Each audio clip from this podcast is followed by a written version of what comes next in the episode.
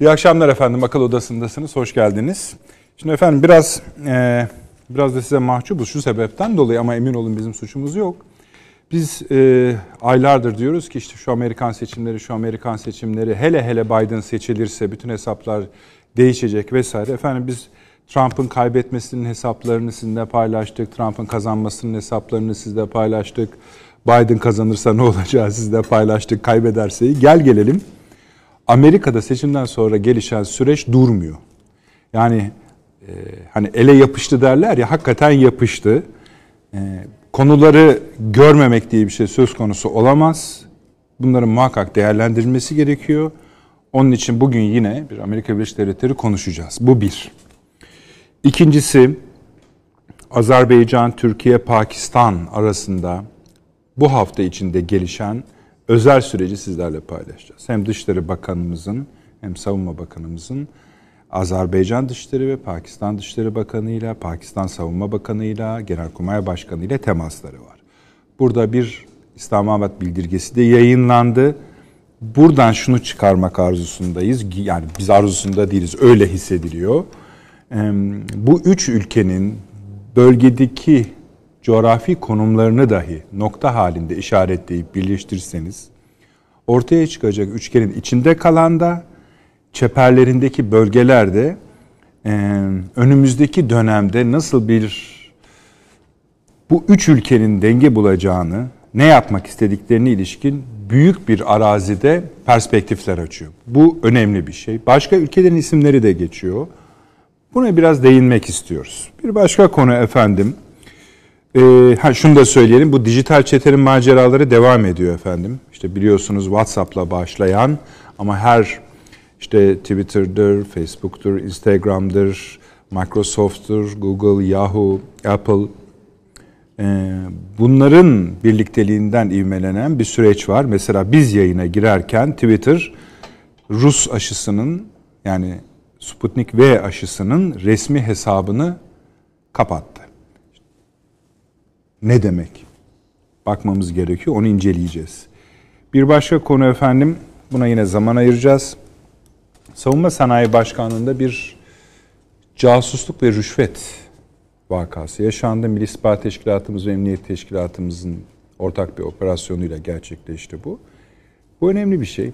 Gazetelerimiz bunu sınırlı vermesine rağmen sizde biraz daha ileriye giderek yani İsrail bağından bahsediliyor, temaslardan, e, bu gözaltına alınan kişinin akrabalık ilintilerinden vesaire. Bunların bir kısmı iddia elbette. iddia kalitesinde yani o kalibrede paylaşacağız ama şunu da söylemek isteyeceğiz sonunda. Yani bu kadar işi sıkı tutuyoruz.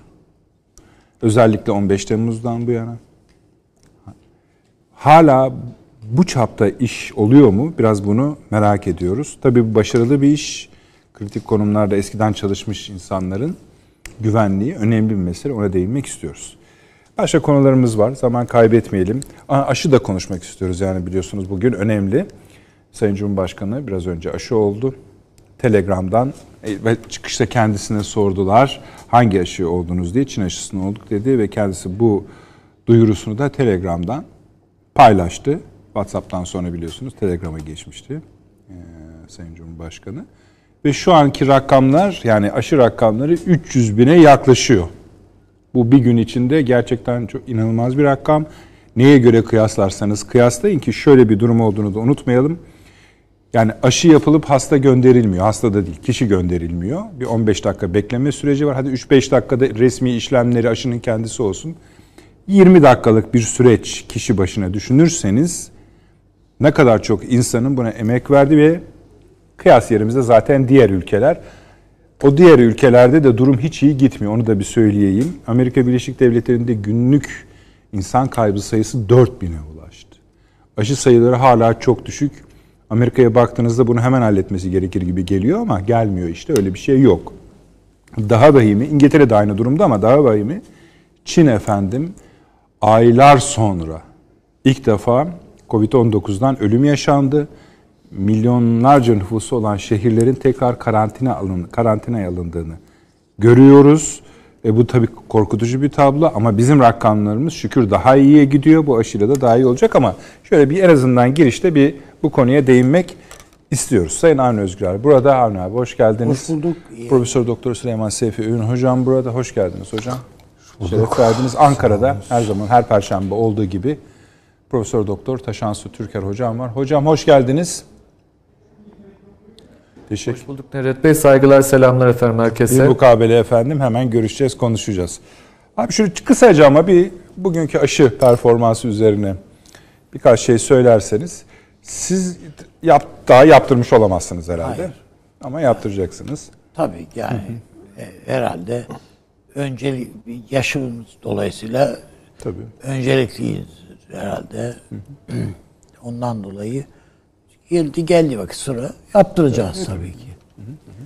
Ee, şöyle bir şey var yani televizyonda kim söyledi şimdi hatırlamıyorum ama birisi yani milyonda veya 10 milyonda bir ihtimal üzerine gidip piyango bileti alıyorlar. Ama yüzde elli ihtimalle koruyucudur bu aşı dediğin vakit yok Dudak ya, yaptırmasak iyi olur diyenler var. Bunu bu mantığı anlamak ben bana göre mümkün değil. Oysa yüzde bir ihtimalle koruyuculuğu olsa bile o, ki öyle değil. Gayet çok daha yüksek. Yani bizde hele bulunan oran yüzde doksanları buluyor Türkiye'de.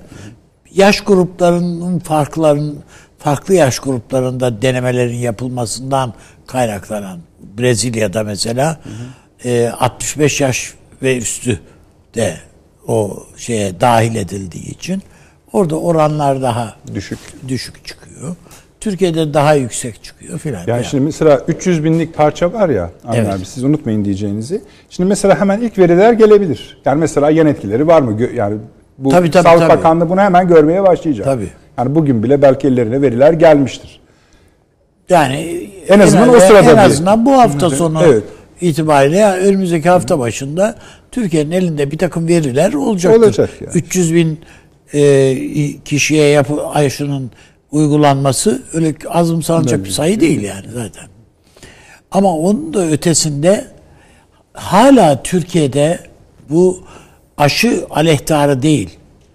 Ee, Sağlık Bakanlığı aleyhtarı tabi e, gelen aşının ne kadar etkili olduğu, olmadığı, işe yarayacağı, yaramayacağı, Alman aşısını beklemek gerekip gerekmediği sanki Alman aşısı hazırdaymış gibi yani filan.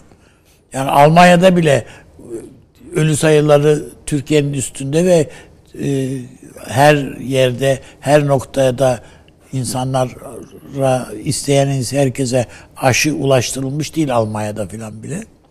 İşte İngiltere'de ölü sayıları filan açıklanıyor değil mi yani? Çok yüksek. Hala evet. çok yüksek. Yani. Tabii. Ee, şeyde e, 4000'i buldu ölü sayısı Amerika'da, Amerika'da filan. Ve onların şeyleri de garip bir şey yani aşılamaları da çok yavaş gidiyor. Evet. Yani başkalarına bakmadan hı hı. ne durumdalar? Türkiye'de herkesin e, ulaşabileceği bir aşı geldi Türkiye'ye. Ücretsiz olarak da yapılıyor bu aşılar. Yapılacak. Bunun bunun bir manasının olması icap ettiği Türkiye'nin genel sağlık politikası açısından bir anlamının olması gerektiği falan bütün hiç bunların üzerinde durulmuyor neredeyse. Bu yanlış bir şey. Sağlık Bakanlığı yanıltıyor.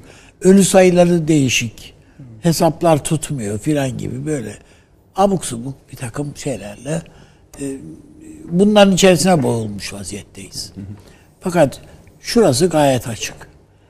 Türkiye hastaneleriyle, sağlık personeliyle son derece ehil ve yetkili bir şey. E, noktada göğüsledi bu salgını. Ve elde de çok güçlü bir enstrüman var şu anda.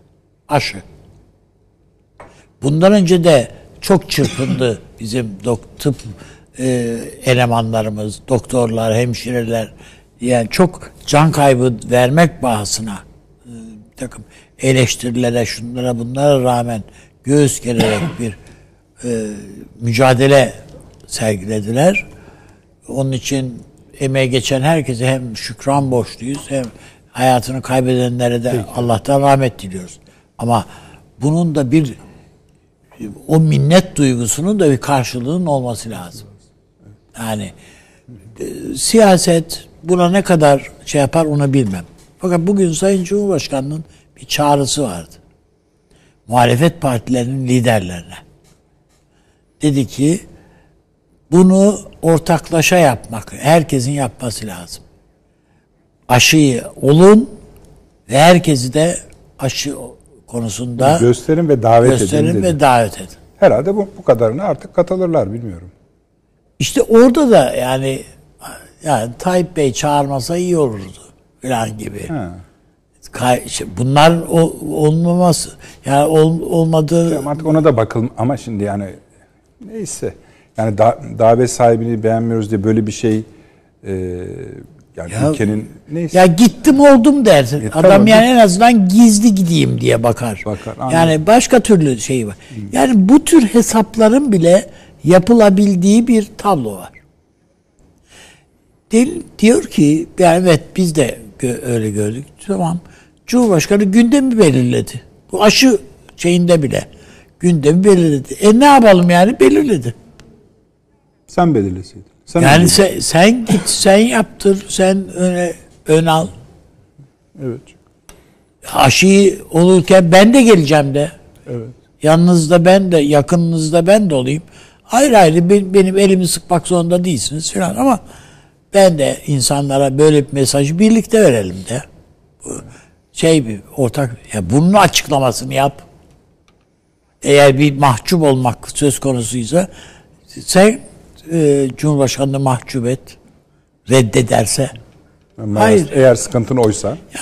Yani bu veya buna benzer bir takım şeyler. Yani biz yine de öyle yapmayalım. Herkes yani liderler, Ben- bütün siyasi parti liderleri. Ben, ben bütün siyasi parti liderlerinin bir şekilde bu aşıda öncülük yani bunu mutlaka e, kendi tabanlarına e, bir şeyi de hatırlatalım. katılın yani diye bu aşılar, davet aşı meselesi düşünüyorum. cesaretimizi arttırmasın. Güvenimizi arttırsın ama cesaretimizi arttırmasın.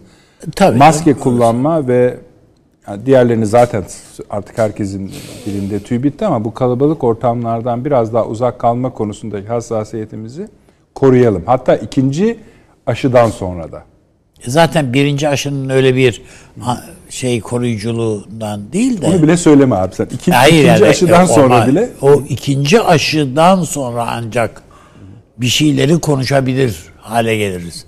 Nedir işte konuşacağımız şeyler?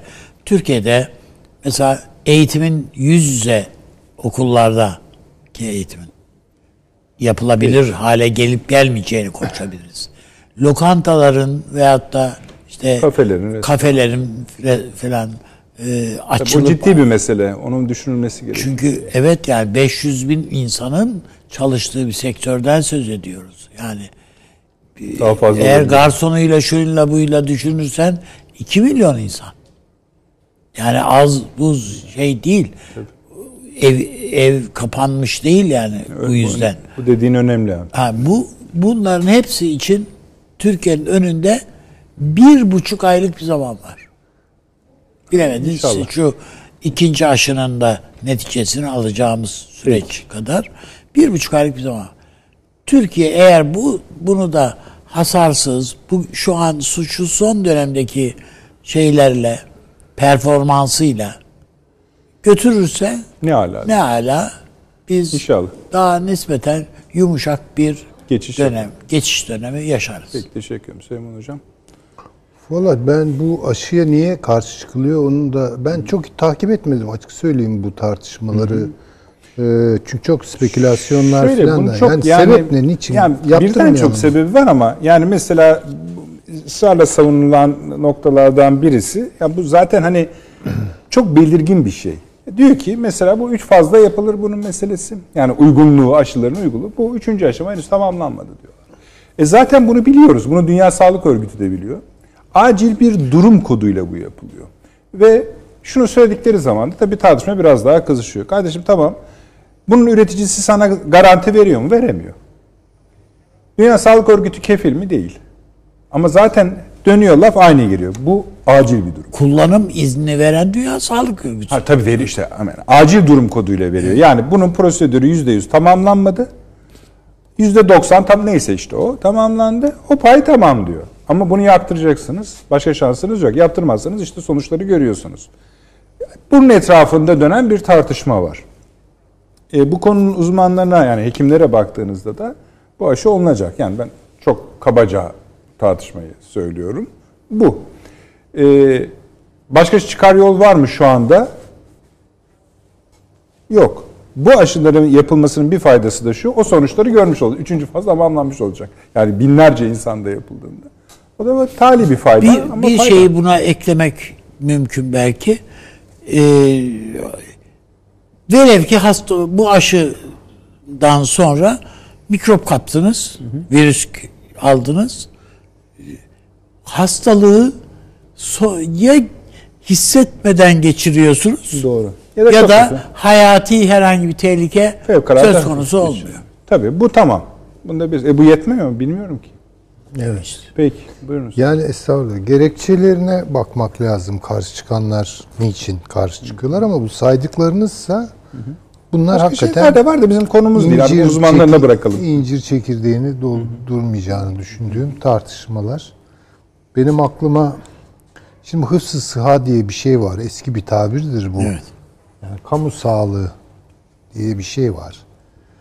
Burada akan sular durur. Yani kamu sağlığı diye bir mesele varsa bu siyasi tartışmaların e, konusu olmaz.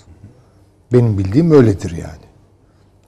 Ve farklı siyasi düşünüşler, bölünmeler, hatta kamplaşmalar bile orada bir geçici sulh tesis ederler aralarında ve gereği yapılır. İşte çiçek eski şeyleri hatırlıyoruz. Çiçektir, veremdir. Değil mi? Bunlar siyasi tartışma konusu falan değil. Ee, başka açılardan tartışılabilir mi? İlaç dünyasının kapitalistleşmesi Tabii. vesaire. Onun tamam. işte o bizim Bakın, alanımıza girer. Ha bu bunları yapacaksak İşte söyledim ya hocam. Daha- yani bir saniye önce yayında bir saniye önce Twitter bir ba- başka ülkenin aşısının ait resmi hesabı bloke etti. Ha tamam. Şimdi Ne bu bunlar şimdi? bunlar tartışılır. Yani şimdi aşı olmayalım demek başka bir şeydir. Hangi aşıyı olalım? Bunun tartışmasını yapmak başka bir şeydir. Burada da gene otoriteleri tabii ki dinleyeceğiz. Ee, ama bu hıfzı sıha yani kamusal sağlık e, korunması diyebileceğimiz meselede böyle biraz seferberlik ruhu falan da gerekiyor galiba. Bugün anlayabildiğim kadarıyla bu tarz itirazlarda bulunanlar belli bir görüşün etrafında da kümeleniyorlar.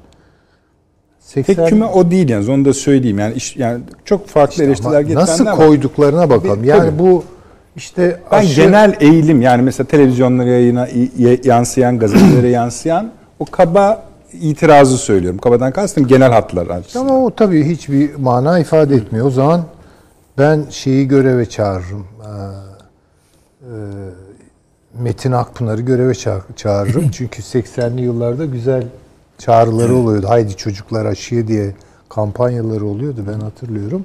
Eğer buysa yani gerekçeler Bir tanesi bu evet. Evet yani o bir zaman o zaman Metin Akpınar'a e, Görev düşer. da çok yormuş olmayız. Bir görev düşer. Haydi çocuklar, haydi aşıya falan derse belki o zaman bu problem ortadan kalkar.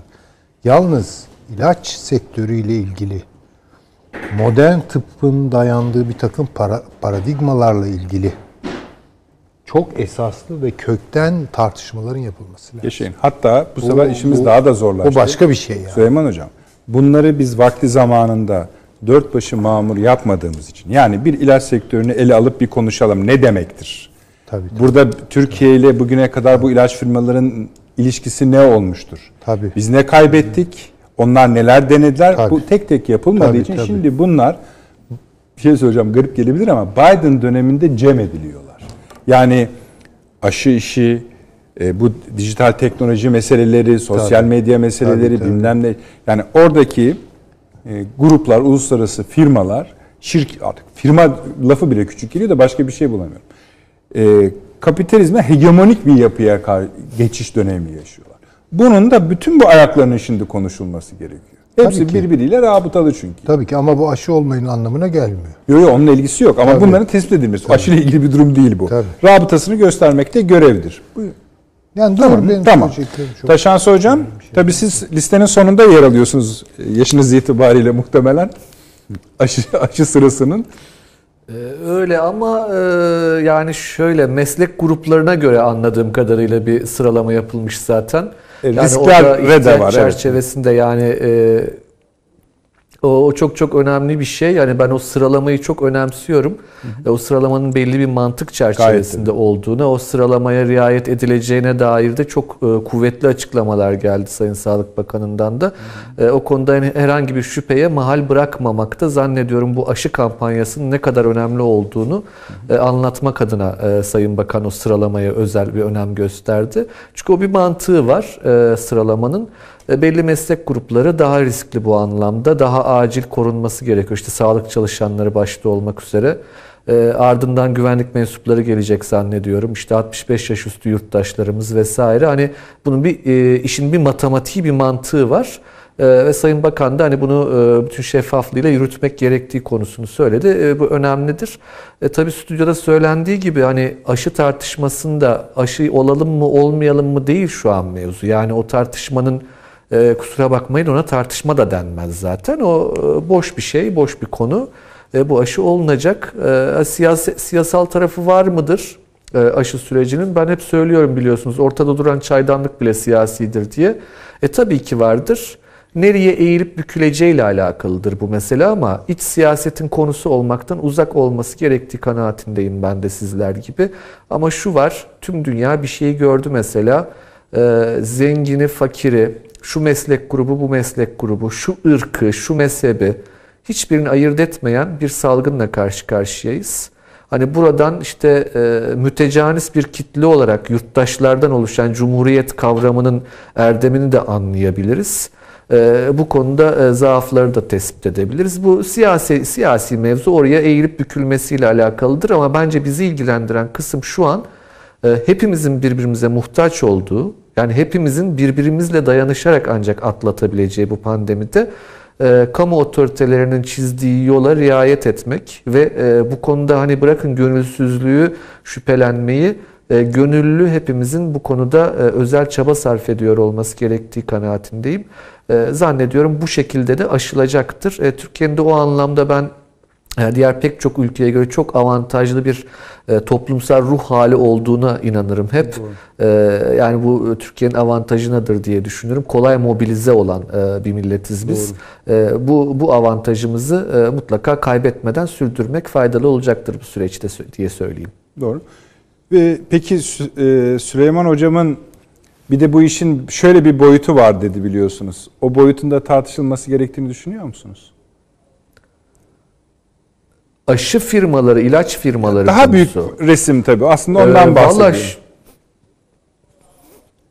Vallahi e, eğer bunu sorarsanız ben şimdi 20 dakika konuşurum. Ee, Programın insicamını bozarım. Ee, Ama o 20 yüzden hani dakikanın- kısacık tabii ki çok Kısacık önemli. şöyle yapalım onu. Onu geçiş için kullanalım müsaade ederseniz. 20 dakika olmasın ama konuşacağınız sürenin ilk 10 saniyesini harcadınız bile. Bence oradan başlayın. Pekala. O Sözü bana verdiyseniz sağ olun. Tabii, Teşekkür buyurun, edeyim. buyurun. Şimdi bu şu anlamda önemli. Ee, Bugün aslında hani Amerikan seçimlerinden sonraki kaosu da konuşacağımızı Tabii. söylediniz açılışta. O çerçevede değerlendirmek gerektiği kanaatindeyim ben bunu. Yani son e, iki yıldır ben katıldığım programlarda anlattıklarımı bir e, özetlemek durumundayım galiba bugün. E, Derleyip toplayıp e, bizim mesleki deformasyon bu ne yazık ki. Ve bir de kızarız talebeye. 3 hafta önce ben bunu anlatmıştım sen niye bunu dinlemedin diye. Tabii bu bir televizyon ekranı onun farkındayım ama şöyle bir hatırlatmakta fayda var. Çünkü bazı şeyler yeri geldiği zaman daha iyi anlaşılıyor. Ee, Biz bu programda çok uzun uzadıya e, Amerika'daki toplumsal dönüşümün altında yatan sermaye devlet mücadelesini konuşmuştuk uzun süre. Sermaye devlet mücadelesinin altında yatan bir sebep olarak ise sermayenin bizzat kendi içindeki dönüşümünden bahsetmiştik. Ve bu dönüşümü sağlayan da teknolojik dönüşümlerden bahsetmiştik. Yani bu e, şöyle katman katman aşağıdan yukarıya gidecek olursak E, bir daha tekrar edelim. Teknolojideki önemli dönüşümler sermaye birikimlerinde farklılıklar yarattı ve bu sermaye birikimlerindeki farklılıklar ve teknolojideki dönüşüm toplumsal yapıyı da değiştirdi doğal olarak. Ancak siyaset sermaye ilişkisi, devlet sermaye ilişkisinde siyasetin e, aksları da bu çerçevede değişti. Hatta burada örnek vermiştik Polantzas'ın devletin göreli özelliği kavramı üzerinden. Evet. Yani sermaye ile devletin arasındaki ilişki e, vesaire konularından da konuşup ve bir şekilde Amerika'daki dönüşümden bahsetmiştik. İşte bakın bu e, ilaç firmaları, e, çünkü bunlar high tech olarak geçiyor biliyorsunuz. Yani yüksek teknolojidir artık bu firmalar. E, kimya sektörüyle beraber belki en somuttur aslında ama bunlar ve software, bilişim sistemleri, işte büyük datanın kullanımı, data analizi vesaire gibi firmaların belirli bir şekilde ilişkileri olduğu da açık. Ancak bir büyük derleme toplama yapıp bir kategori çıkaracak olursak bunların hepsi ileri teknoloji firmaları. Şimdi ileri teknoloji dediğinize göre e, bir de bunun normali vardır. İleri olmayan o da konvansiyonel teknolojiydi. Nedir o? Otomotivdir mesela. Nedir o? Çelik sanayidir. Nedir o? İşte e, yani somut elle tutulur aslında bizim bildiğimiz e, bundan 20-30 sene öncenin önemli teknolojik alanları, sektörleridir. Şimdi bu Amerika'daki sektörel dönüşüm bir şekilde sermaye yapısını dönüştürdüğü gibi bu sermaye yapısındaki dönüşüm e, devletle sermaye arasındaki mesafenin tamamen ortadan kalkacağı yeni bir rotaya doğru gidiyor. Ve bu Amerika'nın ruhu ve bedeni arasındaki çatışmadır demiştim ben. Yani Amerika'nın bedeni e, bir şekilde konvansiyonel iktisadi yapı ve buna bağlı sosyal yapı ve buna bağlı siyaset idiyse Amerika'nın kurucu değerlerinden gelen ruhu ise ilerleme düşüncesi olduğu için gerektiğinde bu bedeni de yok edecek, onu aşan bir yenilik ruhu ve yeni bir e, cüsseye kavuşma arayışı olarak değerlendirmiştim. Amerika'daki temel çelişkiyi Trump ve Biden arasında somutlaşan seçimlerden önce.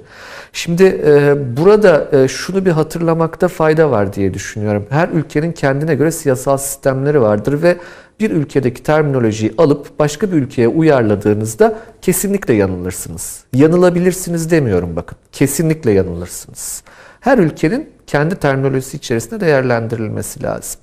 Ee, örnek vereyim. Mesela Amerika'da Trump'tan önce, Trump 2015 yılında siyaset sahnesine çıktı. Trump'tan önce nasıl bir dünya vardı? Ee, Cumhuriyetçi Parti vardı, Demokrat Parti vardı. Peki kimdi bunlar? Cumhuriyetçi Parti sağ muhafazakar bir partiydi. Demokrat Parti kimdi? Sağ liberal bir partiydi. E solcular neredeydi? Demokrat Parti'nin kıyısına eklemlenmiş durumdaydı.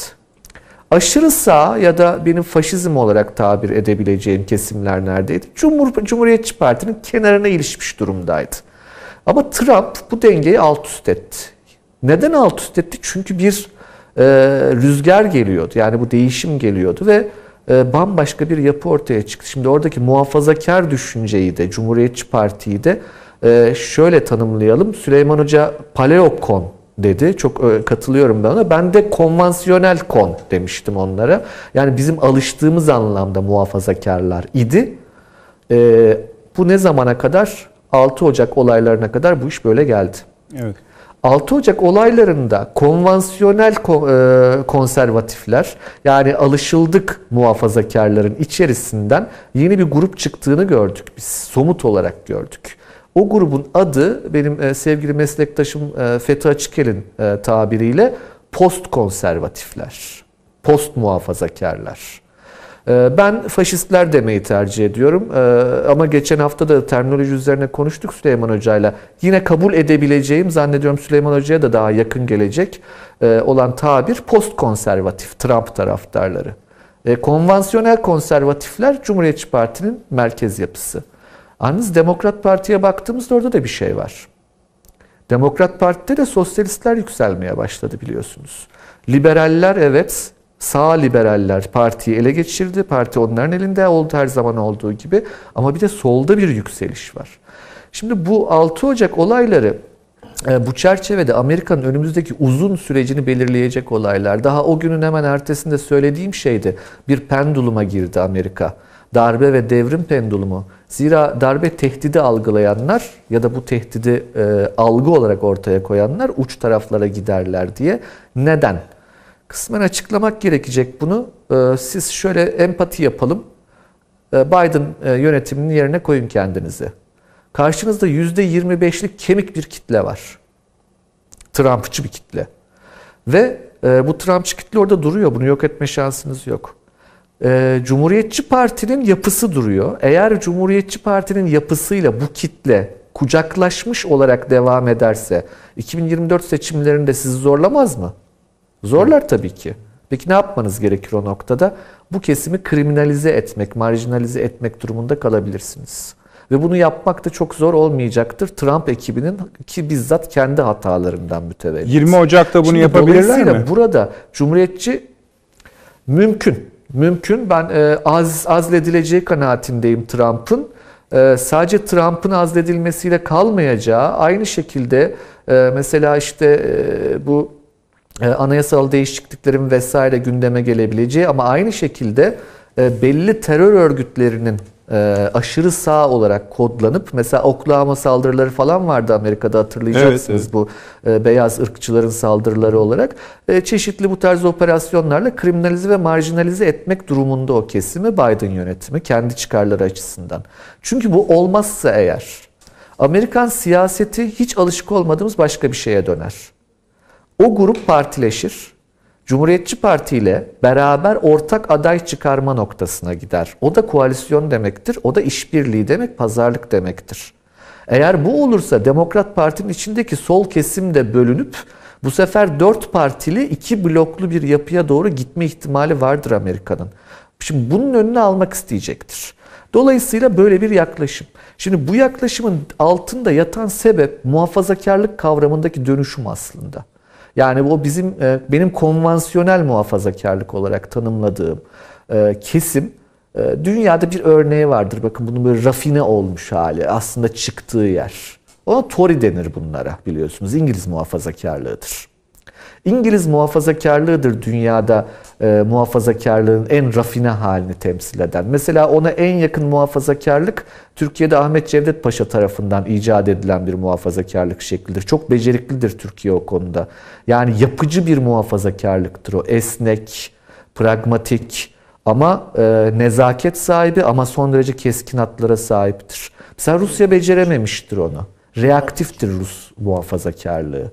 Amerikan muhafazakarlığı da İngiliz muhafazakarlığından etkilenmiştir. Ee, ancak Tory'lerle Cumhuriyetçi Parti'yi artık karşılaştıramayız. Bu post e, muhafazakarlardan dolayı. Şimdi orada e, ilginç olan şey bu post muhafazakarlar redneck diye tanımlanıyor yani kırmızı enseli derler Amerikalılar böyle e, biraz işte şey aşırı ırkçı e, benim faşizan diye tabir ettiğim kesimler. Şimdi bunlar Kapitol'ü bastılar. Ya şimdi Allah aşkına Kapitol en son ne zaman basılmıştı? 1814 müydü? Kim basmıştı? Kırmızı ceketliler basmıştı. Öyle değil mi? Kapitol'ü. Evet, Hani evet. Çelik Bilek'te falan öyle Evet, diyor evet. çizgi İngiliz- romanlarda İngilizlere kırmızı ceketliler denir malum. Şimdi kırmızı enseliler bastı deniyor somut olarak ama e, ben şimdi çok uzatmadan peki şöyle bir soru sorsam size ben diyorum ki bugün de aslında Kapitol'ü basanlar kırmızı ceketlilerdi. Çünkü o akıl dünyası yani Tory akıl dünyasının yansımasıdır bu iş dersem. Ne dersiniz buna? Bunu da şöyle uzatırsak eğer belirli zincirler, halkalar oluşturmuştuk dünya siyasetinde. İngiltere'den başlayan bir muhafazakar hat demiştik. Buna Macaristan'ı koymuştuk, İsrail'i koymuştuk, Rusya'yı koymuştuk. Hatırlayın bunu bir, birkaç kere tekrarladım ben bu programda. Bir de Amerika'dan başlayan bir hat var demiştim. Acaba diyorum yani e, fiziken kırmızı enseliler ama akıl dünyası olarak kırmızı ceketlilerin bir muhafazakar tepkisi midir? E, bir çeki düzen verme çabası mıdır? Bir Mustang'e benzetirler ya Amerika'yı. Bir vahşi yılkı atına benzer. Yani onu hep dizginleyen de bir şekilde İngiliz muhafazakar aklı olmuştur.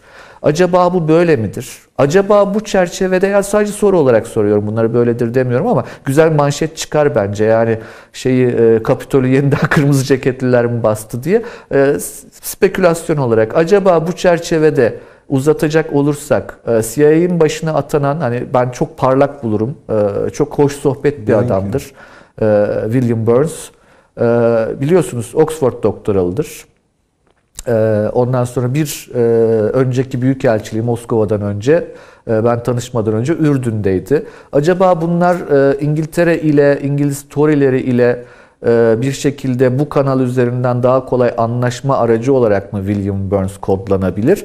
E, Bütün bunları da e, şu e, bunu buranın bir ekran olması, akademik bir mecra olmamasının verdiği Rahatlıkla rahatlıkla çünkü biz akademide çok kendimizi e, kısan, kıst, kıstıran, dar bir alana sıkıştıran insanlarız. Şöyle birazcık spekülasyon yapmış olayım, eğlenceli şeyler Peki. çıksın diye söylediğimi de söyleyeyim ama önemli sorulardır bence. Peki Soru hocam. olarak bakmakta fayda var. Bir de son not, belki bir destekleyici bilgi. E, Amerika-İngiltere ilişkilerinde bir moment var. O momenti çok iyi hatırlamamız gerekiyor bizim.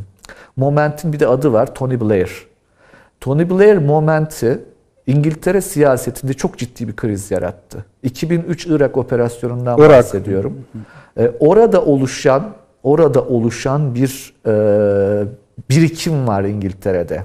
Amerika ile araya mesafeler koyan e, ama bunların kuzen olduklarını hep söylüyorum size. E, bir mesafe olsa da kuzenler arası mesafedir. Hangi köprüler bu ikisini kopmaktan alıkoyuyor?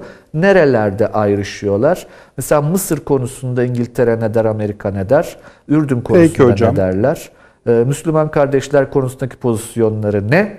Rusya konusundaki pozisyonlarına önemli ayrıntılardır. Bence e, bu ilaç işinden çıkıp işin e, geldiği yere belki biraz da finansı da eklemek lazım. High-tech ilaç firmaları ve finans işi. Peki Orada hocam. daha önce de söyleme şansı bulmuştum. John le Carre'nin muhafazakar refleksleri e, çok önemlidir İngiliz Tory aklını okumak için diye düşünüyorum. Çok teşekkür ediyorum. Ben arada daha az kıymetli olan bir iki şey not ettim. Birincisi e, Trump'ın azledileceğini düşünüyorsunuz. İkincisi 20 Ocak'ta bu grupları marji, e, kriminalize etmek için tetiş olaylarının yükseltilebileceğini ima ettiniz. E, 17 Ocak hatta. Tamam. İşte onlar hatta bir haftada ve bütün ülke Pazar çapında günü diyorlar. bir buluşma planlanıyor. Tabii t- bütün ülke çapında silahlı ayaklanmaya davet etti E- evet. e, Trump taraftarları e, birbirlerini. E, Bu azımsanacak bir şey değildir. Yani e, buna söyleyeyim hani e, Biden meşru sebep buldu diyebilirsiniz ama valla kim olsa yapar aynı şeyi. Yani silahlı ayaklanma ne demek Allah aşkına? Peki. Teşekkür ediyorum bu bölüm için Avni abi. Şimdi bu, bu, burada e, hocamın söylediklerine çok ciddi değil ama bir rezerv koymak ihtiyacında. Tamam şunu bir so- Evet, sorunuza yani sizde zaten sıra da. Şimdi buraya ben hani o bölümde hani söyleyeyim azil ve olaylar meselesi üzerinden Evet. ilerlerseniz diğer e, hocamın söylediklerine elbette cevap vereceğinizi zaten belirttiniz. Bir de Genelkurum Amerika Birleşik Devletleri Genelkurmay Başkanı ve kuvvet komutanlarının Darbe yapmayacağız diye yemin ettiler ya adamlar. ama bu aynı zamanda yani tersine muhtıra gibi bir da şey dedi. yani. Ya bu De- aynı zamanda yaşa- onu da bir anlatarak istesek abi. yaparız Tamam diyor. onu da anlatarak rica edeyim sizden. Şu Buyurun. anda şu anda Trump'ın yani azledilecek olması dahil aslında Biden taraftarlarının bana göre Amerika'nın önüne koyduğu bir tuzak var. Adeta yapsanız iyi, yapsalar diye bekliyor şu anda. Yapsalar da bu Bay şey Trump taraftarlarını Amerika'daki muhafazakar tabanı biz bir ezsek diye bekliyor. Bunun için bir bahane bir arıyorlar çünkü şu anda. Yani ben onun için böyle silahlı ayaklanma çağrıları, şunlar bunlar filan yani bunların hiçbirisi biz geçmişte bunların örneklerini gördük. Biz bu işin kompedanıyız. Yani biz bu işleri evet. Biliriz Türkiye'de, yani. Türkiye'de çok gördük. Bunları köpürte köpürte toplumun önüne koyarsın. Tabii. Ya- Olmayan ya- şey, şey- coşar yani. Şimdi burada çok geçmiş ta tek parti dönemine ilişkin veyahut da işte İsmet Paşa'nın dönemine falan ilişkin bir iki örnek var. Onları söylemek istemem. Ama ya o günden ondan başlayarak 1970 ve sonrasında yaşadığımız namütenayi örnek var. Provokasyon denilenin biz kitabını yazdık. Yazır. Eyvallah abi, doğru. Her şeyini yazdık. Doğru doğru. O yüzden ben öyle bir dümdüz edelim ki Amerika'yı bir daha kimse karşımıza çıkamasın diyor adam. Bunu geçmişte geçen hafta falan konuştuk esasında burada. Evet, evet. Ne hatırlıyor musunuz? Yani e, bir daha yani üç dönemde üç beş dönem daha Cumhuriyet Par Cumhuriyetçi Parti iktidar yüzü falan göremez diye. Burada da konuşuldu. Değil mi? Doğru doğru. Ha, yani e, bu Trump'ı öyle bir yere vurmak lazım ki çarpıp yere çarpmak lazım ki kimse niyetlenemesin bir daha bize karşı Hele çıkmaya. 2024'te hiç kımıldayamasın. Ha, bütün bunları yapan veya düşünebilen akıl Biden mı? Hayır. Bundan ibaret değil. İşte o az önce söylediğimiz e, bu büyük o te- sermaye Grupları. e, grupları. Bunlar çünkü Trump'a kinle doldular. Bu büyük medya kin yani bayram edecekler yani şu anda bir ayaklanma olsa nasıl o boynuzlu adamı baka işte hep şey yaptılar böyle her taraflarda filan. Garibime, garibime yemek bile vermemişler içeride. Neyse işte bu yani her tarafa bunlar doldursa keşke diye bakıyorlar. Yoksa o kitlenin, o kalabalıkların herhalde önemli bir çoğunluğu e, normal işte muhafaza kendini muhafazakar Trump yanlısı falan diye tarif eden insanlar. Ama bu tür marjinaller her yerde zaten öne çıkarılır. İşte orada da çıkarılmış. Ben bununla yapılanlar doğruydu. Tepki normal olağan bir tepkiydi. Manasında söylemiyorum. Anladım. Buna zaten Trump da söylüyor. Yani ben buna karşıyım. Ben bunu istemedim diye söylüyor. Düşünün ki şeyin koruması koruma görevlileri, polisleri yani Kongrenin. kongrenin koruma görevlilerinden 16'sı değil mi? Tabii, yardım Görevden ediyor. uzaklaştırıldı. Kapıları açmışlar. Da videoları Gel, var. yani tabii Buradan içeri gidin falan. gelsinler diye. Bunlar Trump'ın Trump'a kolaylık olsun diye mi? Veyahut da efendim işgal etsin bu işler falan. Hayır bana göre hiç öyle değil. Aksine işler daha da tırmansın. Daha da karışsın ortalık. İşte bu azil süreci bir an evvel tetiklensin. O kadar ki Cumhuriyetçi Parti'nin içinden bile 10 temsilciler meclisinden değil mi kişi veyahut da senatodan 10 kişi herhalde tam yanlış hatırlamıyorsam Trump aleyhine oy verdi. Dolayısıyla bakılan aslında Türkiye bütün dünyaya bunun yansımaları da olacak. İşte bakın dün Belçika birbirine girdi filan yani. Yangın yerine dönüyor. Bu orada bitmez yani.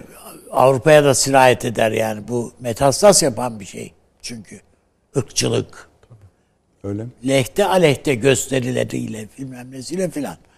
O bakımdan ben e, bunun e, bir böyle bir dönüşümcü bir şey e, hareket olduğunu filan düşünmenin bir hayal olduğunu kanaatindeyim.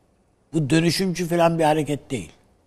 Evet bu karşıtı bunun Trump yanlısı bir siyaset mi? Hayır bu değil. Elbette bu değil. Ama hani şeyden kaçarken, yağmurdan kaçarken doluya Doluya tutulmak gibi bir duygu. Bunun olumsuz yansımalarını bütün dünya, biz de dahil, bütün dünya hissedeceğiz. Yani Türkiye Biden'a göre kendini hazırlatmaya ite, itekleniyor. Bütün dünya öyle. Ya düşün Irak parlamentosu Trump için tutuklama kararı çıkarıyor ya. Yani sen ne ne olduğunu da ne olduğunda neyi yapıyorsunuz yani gibi diyebilirsin. Değil mi? Kırmızı bülten çıkarıyorlar ya. Bu tablonun o bakımdan önümüzdeki duran fotoğrafın e, bu büyük ilaç şirketlerinden açıldı. Tek bir ilaç, şimdi ilacın adını söylemeyeyim. Tek bir ilacın yıllık cirosu 8 milyar dolar. Sadece evet formül var, şu var. Üretmişsin. Bu akıyor cebine. Ha şu biz neden böyle oluyoruz diğer ülkeler açısından baktığınızda. Kardeşim biz araştırma çalışmalarına biz daha yeni başladık. Daha işin biz alfabesinde bile değiliz yani. Adam milyarları yatıra gelmiş. Sendeki büyük akılları, beyinleri almış, devşirmiş, götürmüş. Öyle değil mi? Öyle. Hepsi öyle. Sadece böyle kimya alanında, tıp alanında değil. Ya bilimin başka her alanda, fizikte, şurada, burada, her her alanda almış götürmüş. Bırak onu. Bizim kendi yani Osmanlı tarihi konusunda da e, şeye gidiyorsun yani Harvard'a gidiyorsun. Senin en- bizim en büyük tarihçimiz kütüphanesini oraya bağışladı. Harvard'a. Yani Türkiye'de kalmadı yani kütüphanesi. Gibi her şeyi aldığınız, götürdüğünüz gibi beyinleri, insanları da aldınız, götürdünüz. Ha bunlara dayalı elbette sen sahip çıkamamışsın. Adam sahip almış. Bunları bir ineği sağar gibi sağdımış. Hala da sağmaya devam ediyor zaten. Biz yeni yeni farkındayız. Yeni yeni bir şeyleri üretmeye çalışıyoruz. Ama bu ileri teknoloji, yüksek teknoloji dediğimiz şeyin daha çok uzağındayız biz. Hiç. Yani e, biz sadece farkındayız. Ama yanında değiliz. Daha ileriden görüyoruz sadece. Başımızda, önümüzde bir şey durduğunu. Ama o ileri teknolojinin yanında bile değiliz biz. Aradaki farkı şöyle tarif ediyorsunuz siz. Yani daha önce bilmiyorduk bile. Farkında bile Şimdi değil. farkındayız. Farkındayız ve bir şeyler yapma gayreti Elimizi içinde. uzatıyoruz. Elimize küt diye vuruyorlar. S-400'de gördük işte. F-35'lerde gördük. Parçalarını üretmene bile izin vermiyor adam. Tahammül edemiyor yani. Bu bakımdan ben evet Türkiye bu bu çıtayı aşacak. Bu çıtayı aşacak ama bu çıtayı aşana kadar öbüründe eli boş durmuyor yani armut toplamıyor. Ya dünün, dünün dünyasında Bitcoin diye bir şey mi vardı ya? Böyle bir kavram yani onun ne ifade ettiğini bir o, o- dünün dünyasındaki bir finans uzmanına anlatsan adam ters ters bakardı suratına ne diyor bu herif diye ya. Bugün alınıyor satılıyor. Her gün televizyonlarda bunun fiyatı şu kadardır diye. Öyle öyle. Fiyatlandırıyoruz bir de üstelik. E, bütün bunlara baktığınızda finansından tutun, e, işte tıbbından çıkın, bütün bu ilaç şirketleri filan hepsi dahil yani. Hepsiyle birlikte bir yeni bir şey ortada var önümüzde. Yeni bir süreç başlıyor. Ha bu süreçte biz farkında olarak bir şeyleri göğüsleyeceğiz. Onlar da bir şeyleri yapacaklar. Ama bunu Amerika'nın veya Biden'ın ortaya koyacağı bir performans olarak Biden hanesine yazılacak bir artı şey olarak değil, sermaye adına, büyük sermaye adına, e, egemen sermaye adına, işte o eski sol jargonla Tarih. yani tekelci sermayenin adına bir e, Önemli. Taşansı hocamın dediklerine Kay- hareketle. Yani bu doğru lazım. dedikleriniz. Hani şöyle bir şey oluyor ama bilmiyorum sonra Süleyman hocam bu konuda ne diyecek ama. Şimdi mesela artık hani yeni bir dönem var. Yüksek teknoloji şu bu. Bunun ürettiği bir sermaye yapısı var. Ama de- sadece bundan ibaret değil Tabii, ki. tabii. Yani e, insanların maneviyatları var, şu var, bu var. Doğru, doğru. Bunların hepsini Bravo. dışlayan Tamam çok doğru. bir yani bunların hepsi hiçbirisiyle e, sen gel bunları söyleyen adama sen Mesne, Mevlana dediğin anda ne diyor yani? İnternet sitesi nerede falan diyebilir yani. Evet. Ee, şöyle. Abi Buradaki, pasaport verelim gelsin buraya falan diyebilir yani. yani ilişkiyi yine sermaye, konjonktür, şu bu açısından tarif ediyoruz ama e, bu değişimde ortaya çıkan ürünler ve bu ürünler arasında, bu ürünleri yapanlar arasındaki network başka bir tarif gerektiriyor bence bilmiyorum. Ama buraya kadar bu, bu kalıplarla konuştuğumuzda sanki işte hep alışa geldiğimiz, işte Marksist literatürün bir parçası olan tarifleri kullanıyormuşuz. Bu öyle bir şey değilmiş gibi duruyor. Yani eğer siz Microsoft'la aşıyı, aşıyla tohumu, tohumla iklimi işte bu yeni düzeni birleştirdiğiniz zaman bunu sadece eskiden olduğu gibi sermayenin kendisinin teknolojinin gelişmesiyle birlikte sermayenin değişimi gibi kabaca bir şeyle ifade etmek yeterli olacak mı? Bu soru tabii şimdi değil. tamam biliyorum ben. Çünkü başlarsa- Ben, tabii, başlamayın ne olur. Ee, ben Avni abiye şöyle bitireyim. Ee, bir bu azil konusunda ne düşünüyorsunuz siz? Şu, birincisi bu azil gerçekleşecek. Çünkü bu savaşı adamlar kazandıklarından yüzde yüz eminler ve bunu düğümü bağlayacaklar orada. Evet yani yaralı bırakmayacaklar. E, diyorsunuz. bırak, bırakmayacaklar yani. E, ama şunu unutmayın bu tam bir kışkırtma oyunu. Tabii tabii. Yani bazen hepimizde de var. Haberler inanılmaz Bu bizlerde, bizlerde de var yani. Öyle bir şey gelir ki önümüze, bir sosyal hareket önümüze öyle gelir, öyle kışkırtılmış haliyle gelir ki ya geçmişte biz kendimizi muhafazakar filan milliyetçi filan diye tarif ediyoruz. Ama o kalabalık, o kitlenin hareketi ne? Biz bile ya bu da yapılır mı kardeşim yani bu? Rezil bunlar ya filan. Demek gibi bir noktaya sürüklenebiliriz. Evet. Bugün Amerika'da yaşanan budur. Budur. Evet. Bir de şu yani mesela e, Amerikan güvenlik e, mekanizmalarından üst üste gelen raporlar Taşan Hoca'nın dediği gibi bütün Türk Amerika çapında inanılmaz şeylerin yaşanabileceği korkusunu pompalıyor. Çoğu korkuyup mu işte bu, bu, tamam işte desteklemek için söyleyeyim. Kongredeki görüntüler neydi?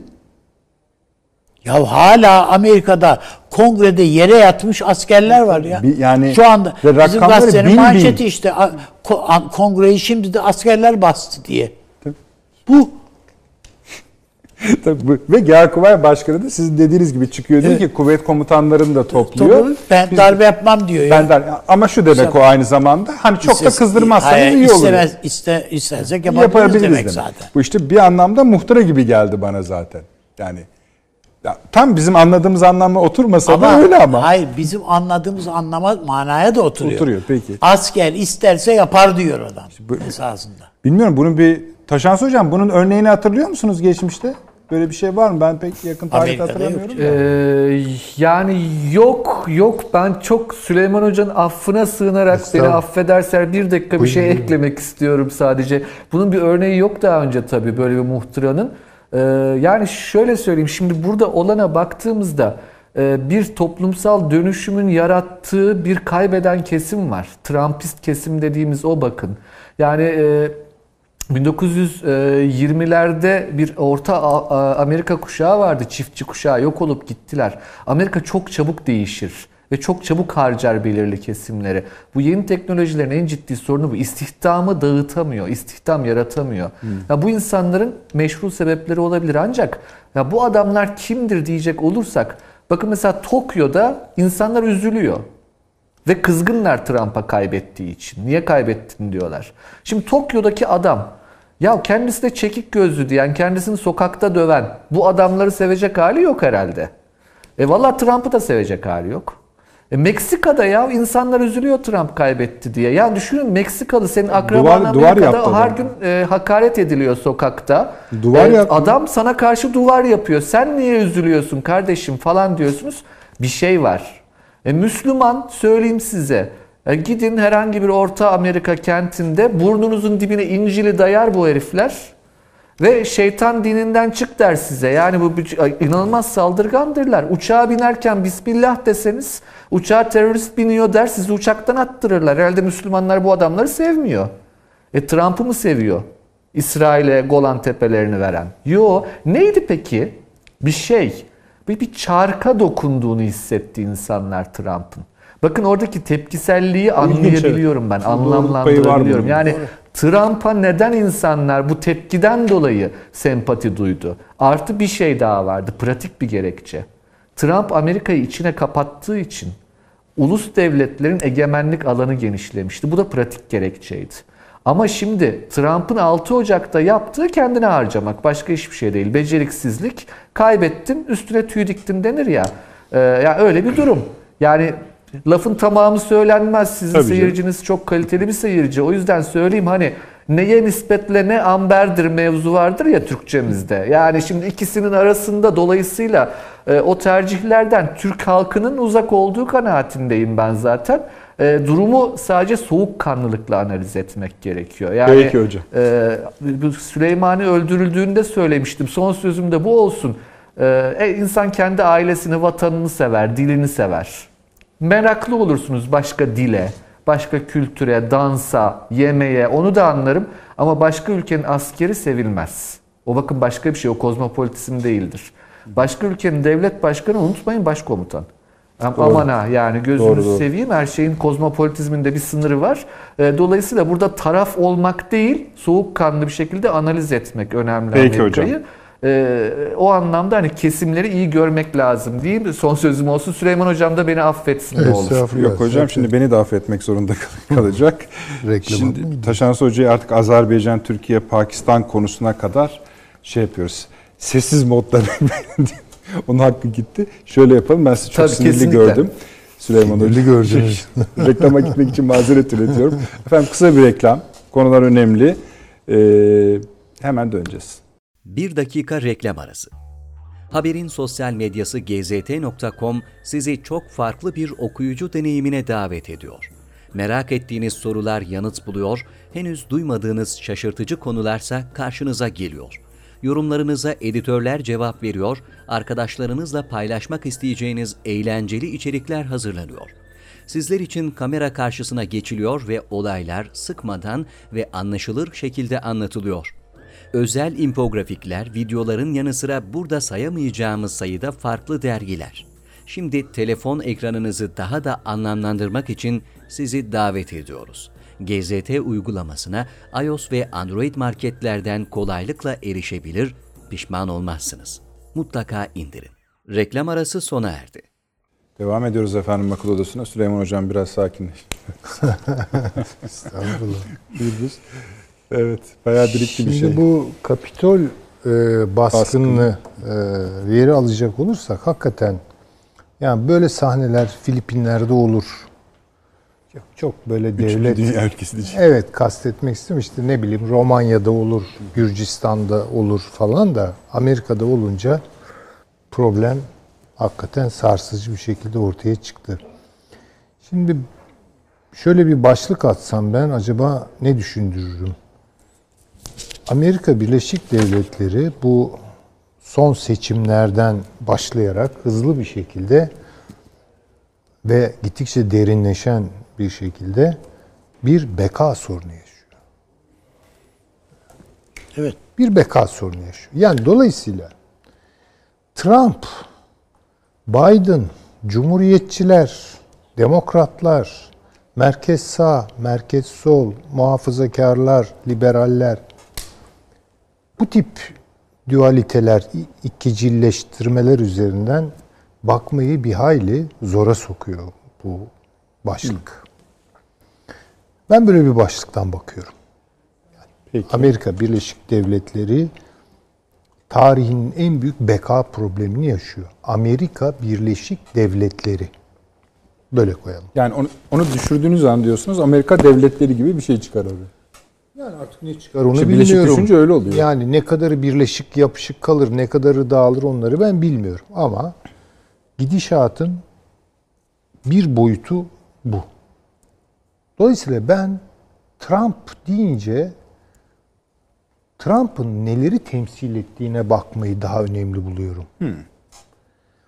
Hatta hatta Trump, Trump'ın temsil ettiklerini neyin temsil ettiğini biraz daha belki arkeolojisini bu işin derinleştirmek anlamında. Veya Biden deyince demokrat, liberal, sağ. Bunların hepsi doğru. Yani baktığınız zaman demokratların sicili liberal bir sağdır. Diğerlerinin ise işte belki daha sağ bir sağ veya daha sağ bir muhafazakarlıktır. Bilemem yani bunlar dönem dönem de tartışılabilir. Çünkü çok gevşek bir parti sistemi var. Amerika Birleşik Devletleri'nde cumhuriyetçilerin içinde çok farklı cumhuriyetçiler var. Demokratların içinde çok farklı demokratlar var. Ama Taşansı Hoca'nın vurgulamasına tamamen katılıyorum. Ee, Bernie Sanders'la Biden arasında demokratlar bir tercih yaptılar. Ve Sanders'ı elediler veya Evet. ona benzer Alternatif. düşünenler var. Evet. Biden'da karar kıldılar. Bu şu demek, hakikaten burada bir establishment kokusu var. Yani Amerika'nın kurumsal dinamiklerini müdahale ettiğini düşünüyorsun. yani yapılarına bir sahip çıkma Ha, eğilimi. Tabii tabii canım. Yani bir establishment hareketi. Tamam. Şimdi karşı tarafa bakıyorsunuz. Karşı tarafta ise bu manada tam bir anti-establishment. Yani kurumsal olan Amerika'yı var eden kurumsal olarak ne var ediyor? İşte diyelim ki eee, işte diyelim ki Amerika Birleşik Devletleri'nin dünyadaki hegemonik eee, yapısı, bunun uzantısı olan bir takım böyle kurumlar, kuruluşlar. Yani Amerika'nın kendi işte check and balance dünyası, bir takım sistemleri var, yerleşik falan. Yani Trump bozguncu gözüküyor. Diğeri toparlayıcı gözüküyor. Yanılsama burada başlıyor. Oysa tam tersidir. Bunu ben iddia edebilirim. Evet, Esas bozgunun bayrağını Biden taşıyor. Amerika eğer toparlanacaksa, eğer toparlanacaksa, bir kere dünya hegemonyasını kısa ve orta vadede kaybetmeyi göze alıyorsa, o uzun vadede kazanmak için, esas toparlayıcı iradenin Trump'ta olduğunu söylüyorum. Yani bu kurduğunuz bence güzel bir sadeleştirme. Yani çünkü öyle baktığımız zaman so- doğru soruların ortaya çıkma ihtimali de bence yükseliyor. Peki o zaman derleyici gözüken demokratlar aslında neyi bozmak istiyorlar Tabii, ve ortaya Amerika'yı çıkacak? bozmak Hah, istiyorlar. Bakın, Bunun dünyaya yansıması ne? Kulağa e, çınlasın seyreder mi bizim programımızı bilmiyorum ama zaman zaman Taşansı Hoca da atıfta bulunuyor. Yalçın Küçük Hoca'nın çok hoş bir e, vurgulamayla Türkiye'deki bir takım böyle pis kokuları deşifre etmeye çalıştığı, ya katılırsınız katılmazsınız o ayrı bir şey. Spiker sordu ya da oradaki moderatör. Yani dedi hocam bunu dedi lütfen bize bir şey yani daha düzgün bir anlatsanıza. O da cevap verdi. Efendim dedi. Türkiye'yi bir durdu bozuyorlar. Şimdi bu aslında basit bir cümle ama orada öyle bir tonlama var ki çok yan anlamları var yani. yani Amerika'yı bozuyorlar. Onun için ben hani bu bu kadar derin ve iddialı girmek istemedim şu ana kadar bu son gelişmeler bağlamında. Bu mesele devamlı aklımın bir tarafında ama yani Biden Amerika'yı bozuyor. Ve bozmak için geldi zaten. Şu kadarını söylüyordum. Bakın Biden'a verilmiş oylar Amerika'ya verilmiş oylar değildir diye anımsayacaksınızdır. Tabii, Yani bunu birkaç defa böyle üstü kapalı falan geçtim. Mesele artık ne demokrat meselesidir ne cumhuriyetçi meselesidir ve doğru Taşansı Hoca'nın ya bunlar bir kere ikiye bölündüler kendi içlerinde. Yani bir Trumpçı cumhuriyetçiler var, bir Trumpçı olmayan cumhuriyetçiler var. Ama Demokrat Parti'nin içinde de yani establishment taraftarı olup da olmayanlar da var. Yani işin ucu antifaya falan da gider yani. Tabii. Şimdi bu şu demek zaten artık biz siyaset bilimi dersleri anlatırken fakültelerde yani böyle siyasal sistem diye mesela siyasal sistemler diye bir ders vardır. Bu paradigmatik bir şey bize yüklenmiş. Biz öğrenciye şunu söyleriz. Bak kardeşim sürdürülebilir bir siyasal sistemde bir merkez bulursunuz. Makul şeyleri akla getirir. Bunun bir sağ tarafı vardır. Çok ileri gitmeyeceksiniz orada çünkü mayınlı bir arazi var. Bir de bunun bir sol tarafı vardır. Başka tür mayınlar da bunun ilerisindedir. Makul bir sağ, makul bir sol. Bunların arasında hele ki iktidar sürekli el değişebilir mahiyette ise işte o sistem sürdürülebilir bir sistemdir. Ha çok mu çoğulcudur? Vallahi değildir. Ama sürdürülebilirdir. Şimdi bakıyorsunuz Almanya'ya, evet işte Hristiyan demokratlar, sosyal demokratlar. İşte bakıyorsunuz İngiltere'ye muhafazakarlar, işçi partisi. Amerika cumhuriyetçiler, bilmem işte demokratlar. Artık bu, bu bitti. Yani bir santrifüje geçti sistem. Bu dolayısıyla hani şeyde Merkez biliyorsunuz ya hani e, çamaşır makinalarında bir santrifüj meselesi vardır ama iş bir yerde biraz kontrolden çıkar böyle tuhaf bir koreografi gösterisine filan dönüşür böyle makine bir hoplar zıplar kayar filan. Biraz buraya gidiyoruz. Dolayısıyla buna çok sistemik bakamıyorum ben artık. Ama Şimdi şu- buyurun. Tamam. Ş- Estağfurullah. Şöyle söyleyeyim. Şimdi tabii çok kolay. Yani Trump aşırıyı zorluyor. Yani bir aşırılığı zorluyor. Öteki sanki bir aşırılığı zorlamıyor. Halbuki o bir başka aşırılığı zorluyor. Dolayısıyla ikisi de bence Amerikan siyasal sisteminin istihap haddinin dışındadır. Taşımıyor esasında. Dolayısıyla bu iş burada bitmeyecek. İstediğiniz kadar siz Trump'ı azledin, krimin, kriminalize edin, hapse atın, diğerlerini işte doldurun toplama kamplarına ki bunların da hazırlıkları olduğu söyleniyor yani böyle kitlevi toplama kamp alanları kuruldu. Hani biz deprem için toplanma alanları bunlar da bunu kurdular. Bu Amerika'yı kurtarmaz. Amerika kurtulabilir mi? Yani Trump'ın reçetesi çok mu böyle hani başarıya götürecek bir reçetedir Amerika'nın? Tereddütlerim var ama En azından, bu santrifüjü durdurabilirdi ama. Ha, hani belki yani makineyi şeye doğru oynuyor. çalıştıramazdı belki ama. yani bilemiyorum evet. Peki. Yani ama bir hani azından kartını kötü döndüğünü ya Amerika'ya koyuyor. Yani Evet, hani mesela taşınızı siyah koyarsınız, kırmızıya koyarsınız bilemem. Peki. Bu Amerika'ya koyuyor. Diğeri Amerika'ya koymuyor. Çünkü diğeri çok başka bir akıl takip ediyor. Evrenselliği vurguluyor. Kozmo bunlar şık laflar. Tabii, tabii canım, bayılırım. Bunlar böyle Abi. bizi bizden alır yani. Ya bırak Öyle. abi Mars'a gidelim diyor ya. İşte Mars'a gitmekten bahsediyor. Yanında Ama öbür tarafta Pelosi'yi Genelkurmay Başkanı'na götürüp şu, şu böyle bir bildiri yaz diye bu Evet. seçilmiş kişi. Şimdi tabii Amerika Birleşik Devletleri'nin silah gücünü de daha seferber edebilecek bir kapasite gösterdiği için burada da kaybedeceklerini çok iyi biliyorlar. Amerika'nın burada da kaybedeceğini çok iyi biliyorlar. Yani Amerika'nın artık böyle tuhaf bir şey. Ağır sanayi çöktü ya yani dünyada. Ağır ordular da çöküyor. Amerika'nın elindeki ordular da ağır ordular yani. En ağır ordu. Fenar'la ve Vietnam'da Vietcong onun hakkından geldi yani. Daha da gelir. Hocam El-Kaide geldi ya. Daha tabii El-Kaide biraz- Farklı değerler. Şimdi bu hakikaten Amerika Birleşik Devletleri için bir beka. Ama bu sadece Amerika Birleşik Devletleri değil. Orada yanılıyoruz.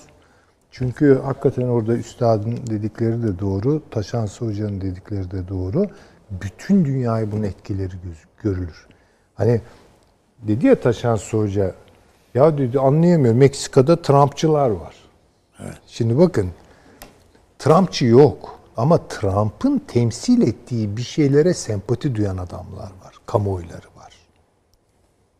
Çünkü çok çarpık bir biçimde belki faşizan tarzda, kimilerinin sağ popülizm dediği, Taşans Hoca faşizan demekte ısrarcı veya post e, muhafazakar bilemem yani ama bir aşırı bir durum var yani ortada. Aslında her aşırı durum e, her aşırı siyasal durum moral politiğin kokularını yoğunlaştırır. Bakın beğenmediğimiz, Ya kınadığımız şunu şey yapabiliyorsunuz değil mi? Auschwitz olmasaydı bir Yahudi devlet çıkar mıydı ortaya? E, tabii ki yani Yok işte yani bunların bir şey. içinden geliyor. Ama kastettiğim şu üstadım mesela faşizm tırmandı değil mi? Yani Evet. nazizm geldi. Arkasında bunun bir moral vardır. Yani insan onuru, işte ulusun onuru, ırkın onuru bilmem bir şeyler bir şeyler vardır. Ve bunlar örselenmiş addedilir insanlarda, kamuoylarında. Ha bunun bir çıktısı komünist bir devrim olabilir. Bir çıktısı da işte Nazi, Nazi devrimi tırnak içinde olabilir. Bunlar devirerek gelirler zaten yani. Çünkü Meksikalı bilmiyor mu duvarı örenin Trump olduğunu ama şöyle bakıyor. Ya Trump'ta bir şey var. Daha doğrusu Trump'ın temsil ettiği yerde bir şey var. Diğerinde o yok.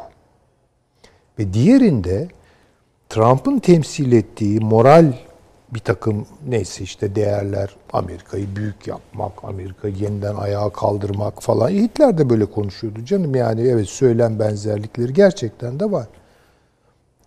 İnsanlar kaderlerinin Biden ve onun temsil ettiği işte çok uluslu, uluslar üstü, evrensel, çevreci, çok tabii güzellemeleri, bol bol sos var yani oralarda. Hoş soslar bunlarda, onu da reddetmiyorum. Geleceklerini orada görmek istemiyorlar. Çünkü oradan çıkışın olmadığını gördüler insanlar. Ya bu nedir? İşte bir tekno, işte burada ben faşizm lafını gönül rahatlığıyla kullanacağım. Teknofaşizm. Yani bu, Peki. bu, bu basbayağı tekno totaliterlik ve teknofaşizm meselesi. Yani insanların şüpheleri var artık yani. Ve kamuoyları kaderlerini bu kadar sermayeye teslim etmek istemiyorlar. Hele hele teknolojik bir sermayeye teslim etmek istemiyorlar. Bir şeylerde direnmek istiyorlar. Ha bu nereye oturuyor? İşte ben de katılıyorum. Zaten programların başından beri katıldığım ilk programlardan başlayarak bir sac ayağı tarif etmeye çalışıyorum. Bunu da ben uydurmadım. Bu Japon düşünürü Köjin Karate'nin devlet, ulus ve sermaye. Devlet, ulus ve sermaye birbirleriyle çelişir. Birbirleriyle çatışır. Birbirlerine eklemlenebilir. Hatta kendi içinde de kendi çatışmalarını yaşar. Bugün ne durumda? Uluslar ile sermaye arasında, sermayenin doğrultular arasındaki çelişkiler keskinleşiyor. Devletlerle sermaye arasındaki çelişkiler keskinleşiyor. Biden tarihin gaz formu olarak gördüğüm sermayenin kanatlarına takılmış giden bir e, yönelişi temsil ediyor. Diğeri ise daha böyle kohesif, daha tutunumlu işte devlet diyor, ulus diyor, Amerika diyor vesaire. Bunların kavgası. Ama bunların kavgası Avrupa'da da olacak. Bunların kavgası Türkiye'de de oluyor. Olacak da. Bundan kaçış yok. Rusya'da da olacak. Her yerde olacak. Tam Türkiye'ye dönük diyor ki yani kardeşim Tabii. bu federasyondan niye korkuyorsunuz ya? Üstadım, Biz zaten tabii, tabii. biz de federasyonuz diyor. Tabii yani ulusları parçalamak, devletleri e, etkisiz hale getirmek falan bunlar sermayenin isteyeceği şeyler. Çünkü sermaye bir yere ayağını bastığı zaman orada uzun boylu kalmaz. Hani demin siz dediniz işte Karl Marx bugün hani onun terimleri onun terimleri çok ilham verici terimler. Kötülemek için söylemedim Yok, ama o manada. vaka Vaka gene o. Yani şimdi ben hatta biraz gene tekrar kapitale falan bakıyorum. Efendim Marx, Marksistlere bırakılmayacak kadar mühim bir adamdır. Yani o onun ideolojik bütün konotasyonlarını ben itiyorum bir tarafa. hocam yapmayın artık. Bir ellerinde o kaldı yani. Yok ellerinde yok o adam. Yani çünkü o adamın Okumadılar ki ya. yani okumuyorlar. Çünkü okunması zor. Mesela expa- şeyin sermayenin genişlemesi diye bir şeyden bahsediyor. Yani adam tabii ki sanayi devriminde yaşadı. Yani her şeyi görecek hali yok. Ama söylediği bir takım şeyler çok ilham verici ve düşündürtüyor, kavratıyor. Unutmayalım ki Yusuf Akçura 1911'de çıkan Türk Yurdu dergisinde milliyetçilere diyordu ki lütfen Marx'ı okuyun. Çünkü milliyetçiliğinizi başka türlü geliştiremezsiniz. Hocam Türk milliyetçiliğinin ilk adamlarının fikir babalarının hepsi Tabii bunları sosyalisttiler. oku- Tabii ki yani bu işte Ga- yani. Galiyevi'den tutun da Evet, efendime öyle. söyleyeyim. Peki. Evet, şimdi bakınız. Tengir Şenkler filan. Ee, bu bir sermaye hareketi bir kere. Ama ilginç bir şeyi var. Eskiden teknoloji sermaye için araçsal bir değerdi. Bugün teknoloji için ekonomi araçsallaştı. Yani o ekonomiyi belirliyor. Teknoloji üzerinden ekonomi. Ekonominin içinden gelmiyor teknoloji. Teknoloji bağımsız bir değişken ve hem siyaseti hem şeyi belirleyecek. Ekonomiyi belirleyecek. İşte dijital ekonomi deniliyor vesaire vesaire. Daha siyasetin ne menem olacağını da bilmiyoruz. Yani biliyoruz ki bu sistem, bu yapılar filan gitmeyecek. Şimdi bunların büyük derin kavgaları. Onun için çok aktüel olanı takip etmek suretiyle işte Biden mı, Trump mı, şu mu, bu mu falan değil. Bence bu dinamiklere bakmak lazım. Ve bu dinamiklerin gerilimi içerisinde yürüyor her şey. Bu bitmez. Bu ne Biden'la biter? Ama ben o zaman hem sizden hem Taşan Hoca'dan şöyle bir şey yani şimdi ikinci bölüme başka konuya geçecektim ama bu şu merak konusudur yani Taşan Hoca'dan da bekleriz onu sizden de. Güzel tarifi yaptınız. Uyuştuğu yer var, uyuşmadığı yer var. Fakat şurada bir bu böyle zımni bir uzlaşı hissediyorum. Demokratların aslında bozucu olduğuna ilişkin Tabii, tabii, ama tabii. şimdi bu şunu da söylüyorsunuz hep birlikte. Bu dünyaya da yansıyacak. Dünyaya yansıyacak araçlarından biri de işte bu bahsedilen uluslararası hegemonik güç şirketler. Ben bu hegemoniyi yeni ekledim buna. Şirketler. Bu nasıl tezahür edecek? İşte ben zaten o tarifi Edebilecek mi, edemeyecek mi? Şimdi bunların bir- kavgası ama bunların kavgası başlıyor, başlıyor. o zaman başlıyorsa şunu da söyleyeceksiniz. Hani e, belki de iyi bir şeydir canım diyen çıkacak. Ne için? Bu böyle olsun zaten diyecek. E, Boş diyebilir. diyecek, Bakın Amerika'da şimdi bunu, bunu dayandırabileceği bir tek moral karşılık var. biliyor Burada musunuz? eksik olan sonuç. Hayır burada ben şimdi- çünkü bu şu anlama geliyor. Madem siyaset genleşiyor, uçlara gidiyor. Artık böyle reel politik tek başına bir şey yaramaz. ifade O etmez. zaten. Artık moral Bunu politik fark- alan Evet. da tartışmaya başlayacağız. İlk fark eden de bunu Türkler Peki ne Türkiye yani. diyecekler yani. Biden ve taraftarları? Diyecekler ki işte çevreyi koruyoruz. İşte yeşili başlatıyoruz. Güzel. Sonra ne diyecekler? Size güvenlikli bir dünya sunuyoruz. Güvenlik evet. Tek tutunum kaynakları baktığım, görebildiğim kadarıyla seni güvenli yaşatacağım. Ama karşılığında şunu söylüyor. Özgürlük, özgürlük lafları etmeyeceksin. Bunu böyle söylemiyor. Zaten işte teknofaşizmin ilk icraatlarını Ben bunu YouTube- çok artacağını düşünüyorum. Tabii. Bu WhatsApp'la ki. Üstelik de bak Ama şu olacak. Çok özür dilerim üstadım. Şu olacak. Bu e, diyelim ki ne, ifadeler, söylemler ki artık çok teknolojizm efendime söyleyeyim işte e, robotik bir dünya filan bir sürü kolaylıklar, konfor filan da vaat ediyor. Ama konfor moral bir şey değildir. Yani Gayet bunu tabii. söyleyeyim. Ha. Yani diğer tarafın başka şeyleri çıkacak ortaya. Ya bütün bunları bir insanlığın hesabına dökelim bakalım ne çıkıyor diye soracak insanlar. Ve sormaya başladılar. Şimdi ilk bu işin hani böyle patlak verdiği süreç yani baktığınız zaman işte Biden, şey e, Trump hareketi. Trump Trump bunu yorumluyor sadece ve kötü üstelik bir biçimde yorumluyor. Ama Trump'ın pozisyonu şu an Biden'ın pozisyonundan bence daha kuvvetli. Çünkü sokaktaki insanın ne bileyim hani Dokundu yani. Evet gönlümün teline dokunuyor derler ya hani biz, biz Türkler öyle bir ve dın diye de bir ses çıkar oradan. Trump'ın söyleninden öyle bir ses çıkmıyor. Panik var. Geliyorlar. İşte bu güruh geliyor filan. Medeniyetimizi ele. Senin medeniyetin ne? Teknoloji diye bir şey çıkarıyor bize. Ya onun için buna bir kere e, şey yapmakta fayda var, bakmakta fayda var ama söyleyeceğim başka şeyler de var. Onları Olur, daha sonra konuşuruz. Yani benim çünkü benim benim eksik parçam Çok küçük bir şey söyleyeyim. yani bu tabii kavramlar üzerine biz zaman zaman meslektaşı olduğumuz için e, Taşan Hoca ile böyle işte yani sağ popülizm şu böyle kavramsal şeyleri döküyoruz. E, tabii bu belki dinleyici de yorabilecek bir şey. Ona da çok e, belki dikkat etmemiz lazım. Ama hoş bir şey aklıma geldi. Bu İngiliz muhafazakarlığı üzerine e, bir vurguda bulundu. Torycilik üzerine bir vurguda bulundu. Ama enteresan bir şey vardır. E, muhafazakarlığın adeta Başat kitabını yazmış olan Edmund Burke Tory olmayı asla kabul etmedi ve daima Whig oldu. Yani liberal kanatta yer aldı. Bu geçişler de çok ilginçtir, hoştur yani. Aklıma Hani da şey geldi. Şöyle bir şey söyleyeceğim. Yani bugün birçok yerde Avrupa'da falan da tartışılıyor zaten de Amerika'nın da böyle hevesleri var bu Biden'ın da. Mesela ülkelere barışçıl müdahale yetkisi diyor. Dışarıda bir güçüz biz ya.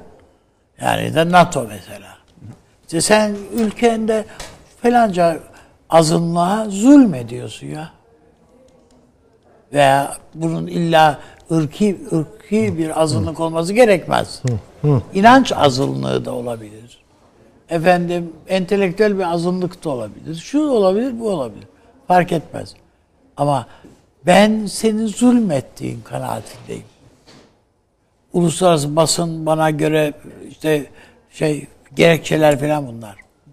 Şimdi yani bu mesela Trump'ın duvar hikayesi var. Değil mi? Evet. Güney sınırı. Kendisi de gitti dinledi. Arkadaş ben yanlış hat biliyor olabilirim ama e, Meksika'da yaşaman Meksika vatandaşlarının bir tek hayali vardı. Amerika'ya kaçmak. Meksika'da elinde parası da olan yatırım yapmadı. Hiçbir meslek sahibi olamadılar. Eğitim eğitim hiç fazla ya. Varsa yoksa Amerika. Tünel mi açarsın, uyuşturucu parasını mı biriktirirsin, ne yaparsan yaparsın Amerikan Amerikan polisini rüşvete alıştırdılar. Yani her türlü numaralar var yani. Bu duvarla bu hayalin önüne bir set çekiliyor, çekildi. Yani Amerika'nın e, bayra Amerikan bayrağına ilave bir yıldız olmaktan başka şeyi hayali bulunmayan bir devlet kendi içinde ulan acaba biz doğruyu mu yapıyoruz yani sorgula Amerikan rüyası yani. Tabii Amerikan rüyası. Satmıyor artık yani. Gidi. Yani. Şimdi kendisini sorguluyor Meksika şu anda.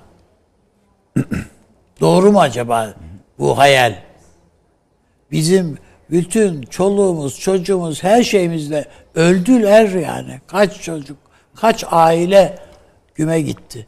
Hesabı yok yani o insanların, ölenlerin o huduttan kaçmak için. Açılan tüneller, şunlar, bunlar filan. Verilen rüşvetler bilmem ne. Hepsi gittiler. Ama şimdi gördüler ki kardeşim bu, bu mümkün olmayabilir. Veya öbür tarafa geçsek de kazandığımız bir şey yok. Tıpkı bizim e, işte Yunanistan'a kaçmayı marifet zanneden filan işte gariban e, mülteciler gibi. Gittiğinde ne olacaksın yani? Yani burada evet aç kalabiliyorsun. İş iş yok, şu yok, bu yok belki ama Türkiye'den söz ediyorum. Yani o mülteci için söylüyorum.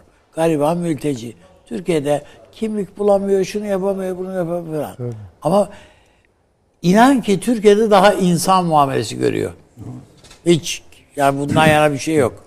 Daha bir anlayışlı, daha bir yardı insansever bir insani bir ta- şeyle karşı karşıya. Muameleyle. Yurt dışında o geçtiğin yerde tam bir yani yere hani bu filmlerde falan olur ya yere şeyini döker pastayı yere döker yala der. Yani bu da bunun gibi. Yani bu tam bir köle şeyi. İnsan muamelesi bile değil. Bütün bunları o Orta Doğu'dan, şuradan, buradan kopup kaçanlar da hepsi gö- görüyorlar, gördüler, görüyorlar. Aslında bütün Avrupa'nın yüzüne patlıyor esasında. Yaptıkları, yedikleri haltlar şu anda. İşte bugün bu Belçika'da sokaklara akan bu e, İnsan. Brüksel'de e, sokaklara akan tablo bu. Yoksa her gün her gün Amerika'da rastlanan bir tane zenci çocuğu işte öldürmüşler, öldüresiye dövmüşler falan. Bu yapılan bu yani. Peki. Peki. Değiştirelim artık. Bu konuyu kapatalım. yine konuşacağımız çok belli. Ee, hele önümüzdeki hafta. Değil mi? 20'sine kaçına geliyor? Evet, önümüzdeki hafta bu konuları inşallah hani en azından olaylara ilişkin kestirmelerinizde yanılırsınız. Diğer kısmı bilmiyoruz. Amerika'nın kendi problemi azil meselesi. Ee, o boyutuyla konuşmak zorunda kalmayız ama önümüzdeki hafta bu konuyu zaten konuşacağız. Şimdi geçtik efendim Azerbaycan, Türkiye, Pakistan buluşmasına.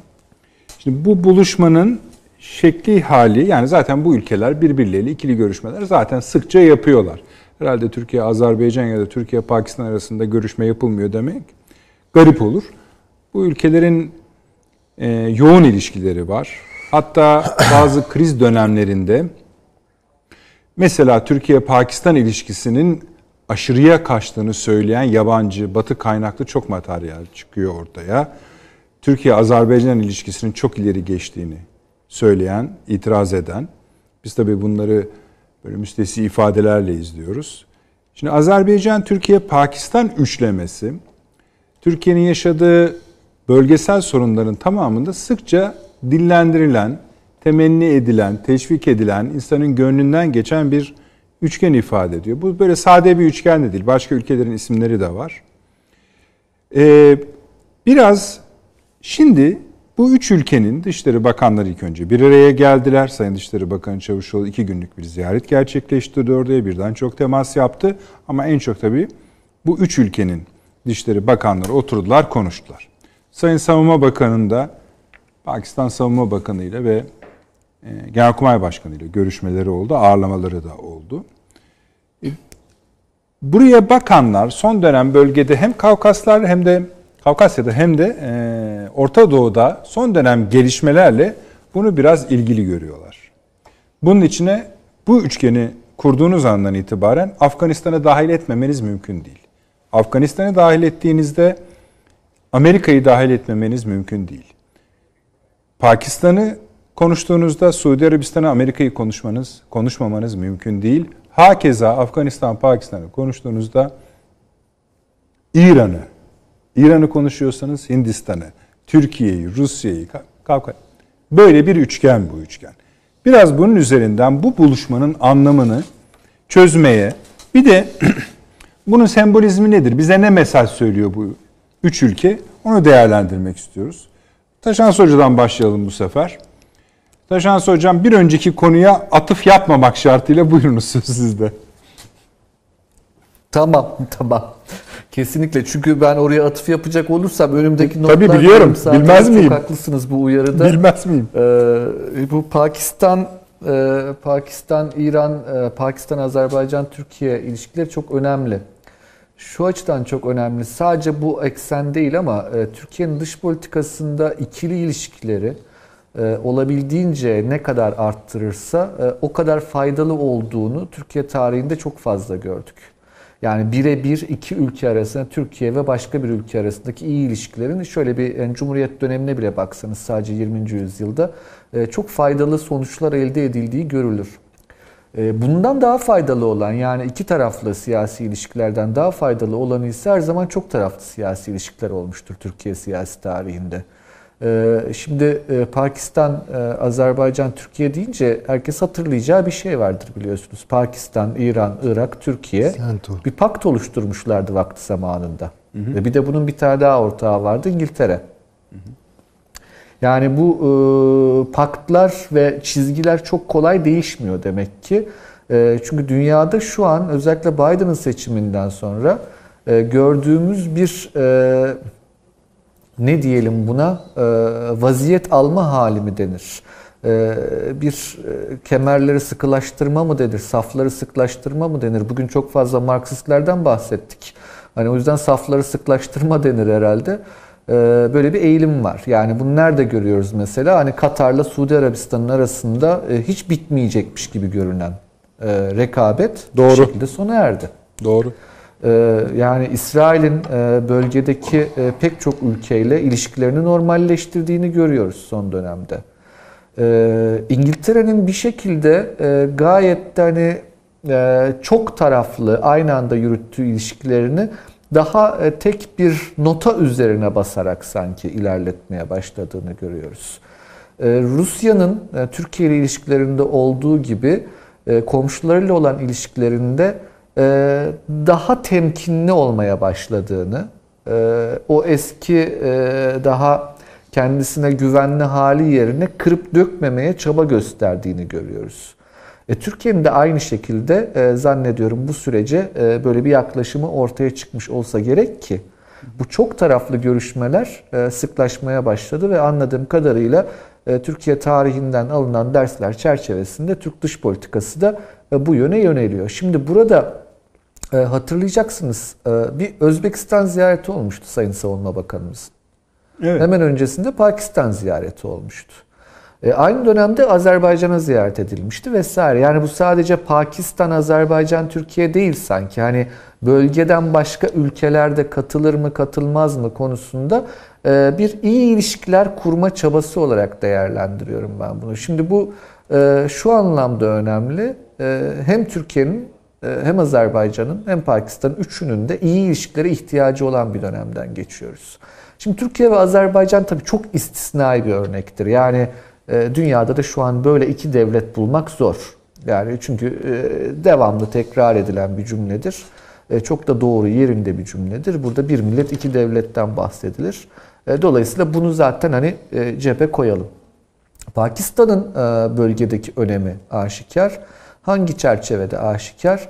Çin'in yükselen gücü efendim eğer 21. yüzyılın temel meselesi ise bu bölgede Pakistan-Hindistan arasındaki rekabet ve Pakistan'ın hem Batı ile olan ilişkileri hem İslam dünyası ile olan ilişkileri hem Çin'le olan ilişkileri çerçevesinde çok merkezi bir konum işgal ettiğini söylemek yanlış olmayacak. Çok doğru söylüyorsunuz.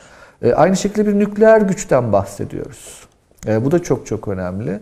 E şimdi Pakistan-Suudi Arabistan ilişkileri ilginçtir biliyorsunuz. Pakistan-Çin ilişkileri ilginçtir. Pakistan gerçekten çok dikkatle incelenmesi gereken bir ülkedir. E, Türkiye açısından da baktığımızda zannediyorum Azerbaycan'dan sonra kamuoyu nezdinde de öyle.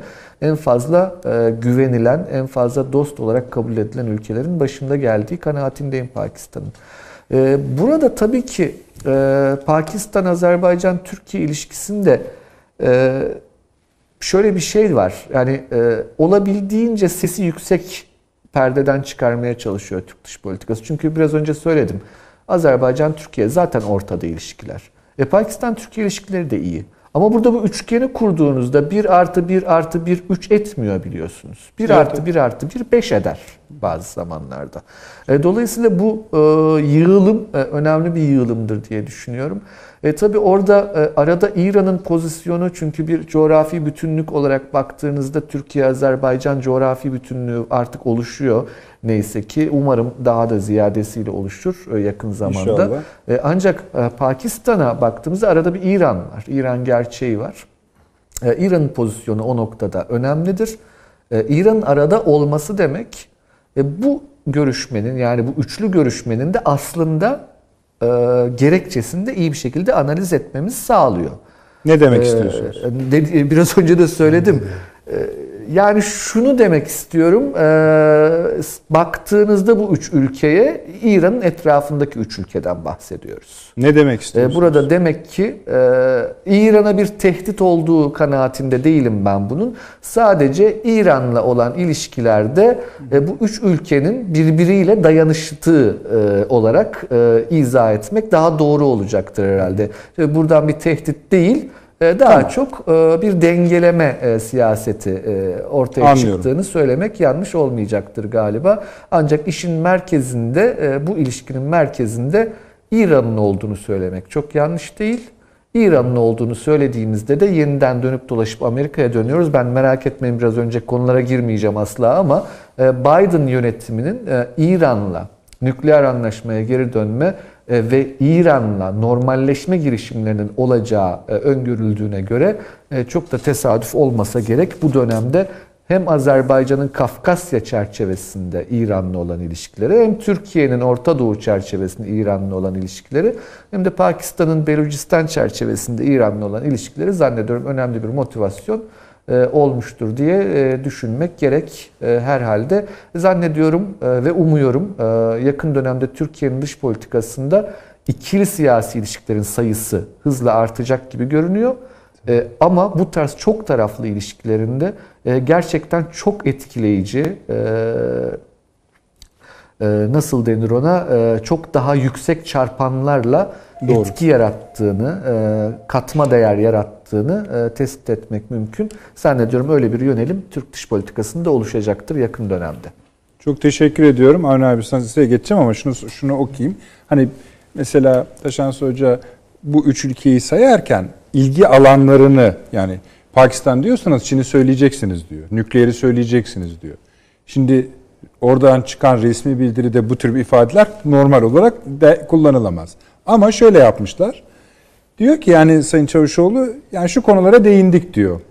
Cammu Keşmir, Dağlık Karabağ, Kıbrıs, Doğu Akdeniz ve Afganistan. Esasında çok ilginç. Bu sayılan dört parça dört ayrı yön gösteriyor.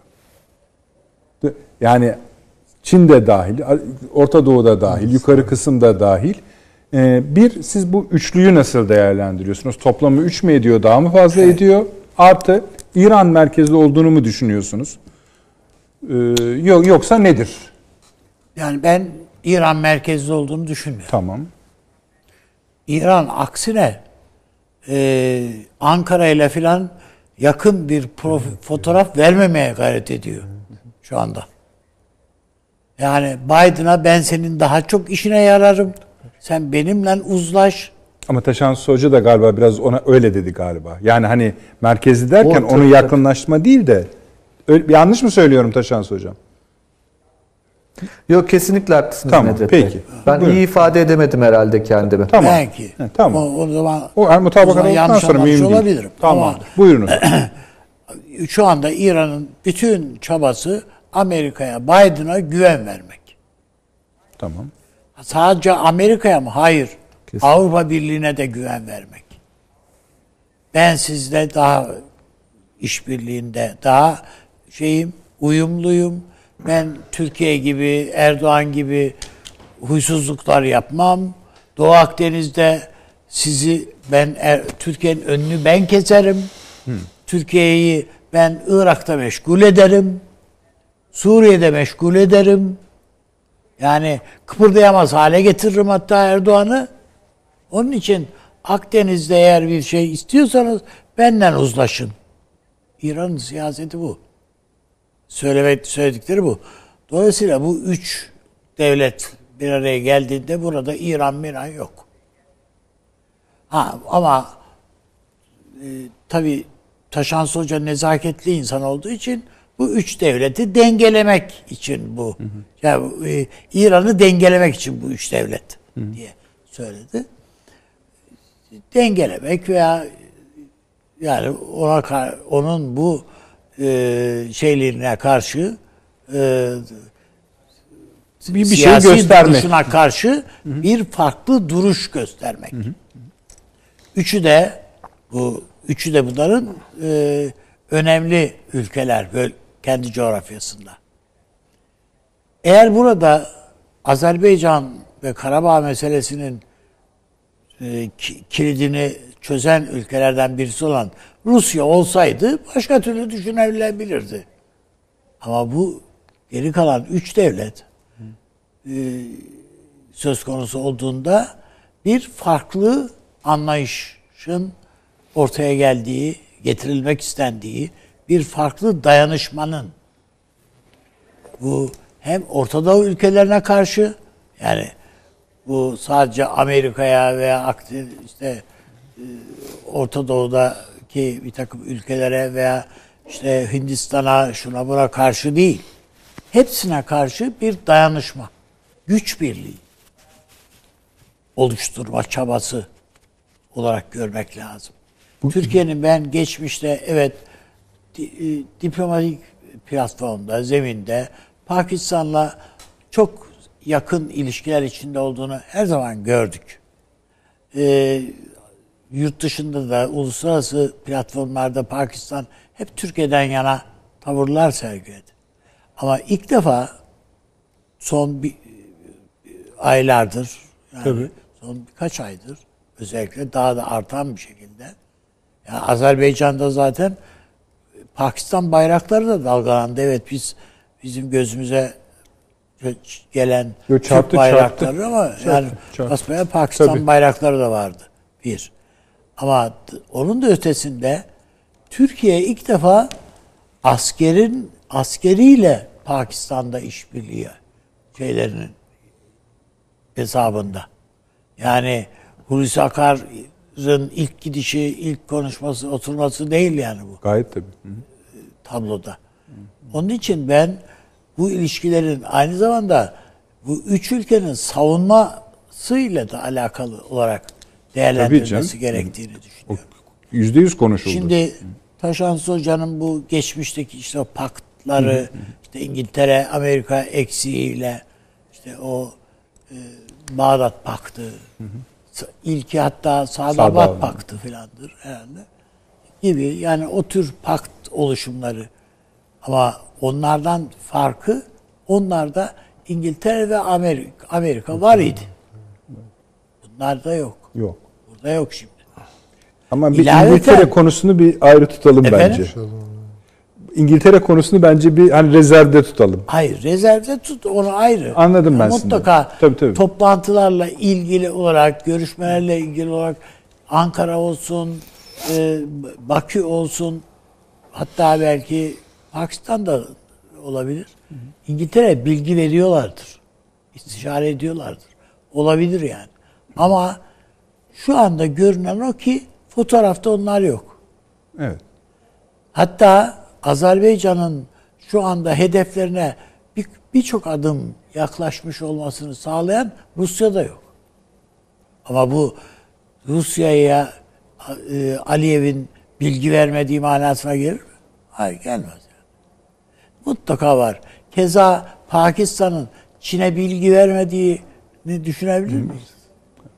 Hayır Doğru söylüyorsunuz. ortak çıkarlar var. Ortak beklentiler var. Bunların sağlanabileceği bir zemin, bir platform. Ne ne oluşur, ne oluşmaz onu bilemeyiz.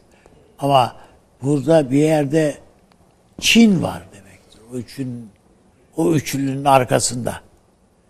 O üçlünün arkasında Rusya var. O üçlünün arkasında he, Batı da var yani. Merkel var mesela gibi. Mesela. Bu üçlünün Hayır yani arkasında Siyaseten yani, duruş siyaseten- açısından söyleyeyim. Yani destek anlamında söylemedim. Yani bütün bunlarda yani tek başına bu üç devletten ibaret değil. Bunlar. Yani yeri geldiğinde Yeri geldiklerinde bunlar herkes herkesin sahaya çıkaracağı jokerler var. İngiltere var mesela. Diyelim. Peki. Ben Şunu görüyor için- musunuz? Efendim? Şunu görüyor musunuz? Şimdi Türkiye bu son kriz nedeniyle Ermenistan meselesi nedeniyle Türkiye sadece o nedenle değil ama orada zirve yaptığını gördük. Bir aks oluştuğunu, eksen oluştuğunu gördük. Ve Türkiye Azerbaycan ilişkileri ayrı bir safhaya geçti. Eskiden de Evet. yüksekti ama bu iyice yüksek bir safhaya daha yakın. Şimdi bu Ya eskiden sempati safhasındaydı bu. tamam. Biz seni seviyoruz, sen bizi seviyorsun. O safa, işte siz öyle tarif ettiniz. Öyle. O safhaya Pakistan'ı dahil edebiliyor muyuz üçlü ayak? Evet. Bu o mudur? Bakın Pakistan'ın İran'la hudut anlaşmazlığını Pakistan'ın ilk kuruluş aşamasında o süreçte falan e, hudut tartışmalarını da iki ülkede ara bulucu olarak Atatürk seçtilerdi.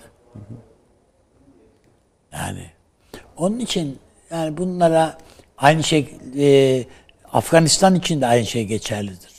Ara bulucu olarak Atatürk'ü seçtiler.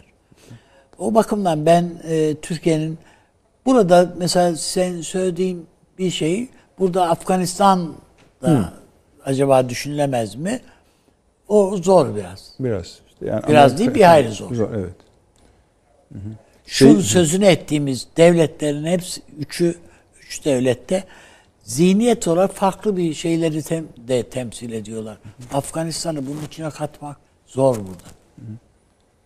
Ben e, şöyle bir şey, şeyi de hatırlatayım. Herhalde birkaç hafta oldu. Çok ol- olmadığını düşünmüyorum ama burada şunu da konuşmuştuk. Hindistan'da çıkan bir uzun makalenin Türkiye-Pakistan ilişkilerindeki nükleer İşte boyutu nükleer anlıyoruz ki hakikaten işte o sizin dediğiniz evet Türkiye Askeri. Azerbaycan arasındaki şey aşama burada da üçüncü ülke olarak Pakistan'ı dahil ediyor. Evet öyle. Yani o rahatsızlığın işareti o. E, Bu paktlar üzerinden belki ayrı bir bahis açmak gerekebilir. Ama dediğim gibi yani mutlaka burada işte Rusya'yı görmemek mümkün değil. Çin'i görmemek Ben de mümkün değil. yakın İran'ı, şey, İngiltere'yi görmemek mümkün, değil. Öz- Şimdi Yani- İngiltere mesela İngiltere'nin Brexit sonrası Türkiye'yi neden önemli gördüğüne ö- ilişkin elbette yani gibi. bir dönem var. Onun bu- mutlaka öyle bir şeylerle çoğul çoğaltarak bunu buna bakmak Bak lazım. lazım. Şu üç devletten ibaret manasında değerlendirmemek lazım. Peki. Hüseyin Hocam. Şimdi bu dünyanın gidişatına dair de e, hangi seçeneklerle yüz yüze karşı yüz yüze olduğumuzu karşı karşıya olduğumuzu görüyoruz. E, işte bir küreselleşme e, yanlıları yani ulus devletlerle işi olmayan tamamen sermayenin ve teknolojinin rasyolarını bu yolda yorumlayan bir e, eğilim var. Bir de e, daha bölgesel e, işbirliği imkanları üzerinden daha çok parçalı bir dünyada işte ulus devletlerin aktif olduğu, ön aldığı bir ilişkiler network'ünü kovalayanlar var. Şimdi bakınız, belki e, uyarıcı olabilir zihinlerimiz açısından. Şimdi biz şöyle gördük. Amerika Birleşik Devletleri ve Sovyetler Birliği arasındaki meseleyi. Yani dünyada bir siyah var, bir beyaz var. İşte beyaz Batı dünyası, Amerika'nın başını çektiği. Siyah da işte demir perde ülkesi falan. Ya bunların arasında böyle acayip bir rekabet vesaire. İşte sonuçta Sovyetler havlu attı, Amerika kazandı. Böyle bir şey olmadı. Bu yine tek kutuplu bir dünyaydı ve kutupta yer alan güç esas olarak Amerika'ydı. Ve Amerika'nın bir dünya tasarımı vardı. Her hegemonik güç gibi dolayısıyla karşıtlarıyla birlikte kendini var edecekti. Biri daha belki piyasa kurallarına göre işleyen bir kapitalizm, diğer ise devlet kapitalizmiydi. Bu kadardı yani. Başka bir şey yoktu. Aldatıcıydı yani. Ve Sovyetler çöktüğü zaman bu Amerika'nın çöküşüne gidecek, Amerikan hegemonyasının çöküşüne gidecek en dikkat çekici gelişme olarak görülmeliydi. Bunu görebilen çok az çevre çıktı. Bunu da görelim. Şimdi bakın aynı ilişkiyi ben bugün Amerika Birleşik Devletleri ve Çin rekabetinde görüyorum. Yalnız şöyle bir farklılık var. Şimdi abartı Çin mi kazanacak, Amerika mı kazanacak falan filan. Bence ikisi de kazanamayacak.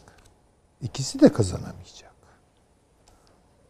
Amerika'nın kazanamama sebepleri zaten başlamış olan o çöküş sürecinin en son durağının kendisinde tecessüm etmesiyle ortaya çıktı.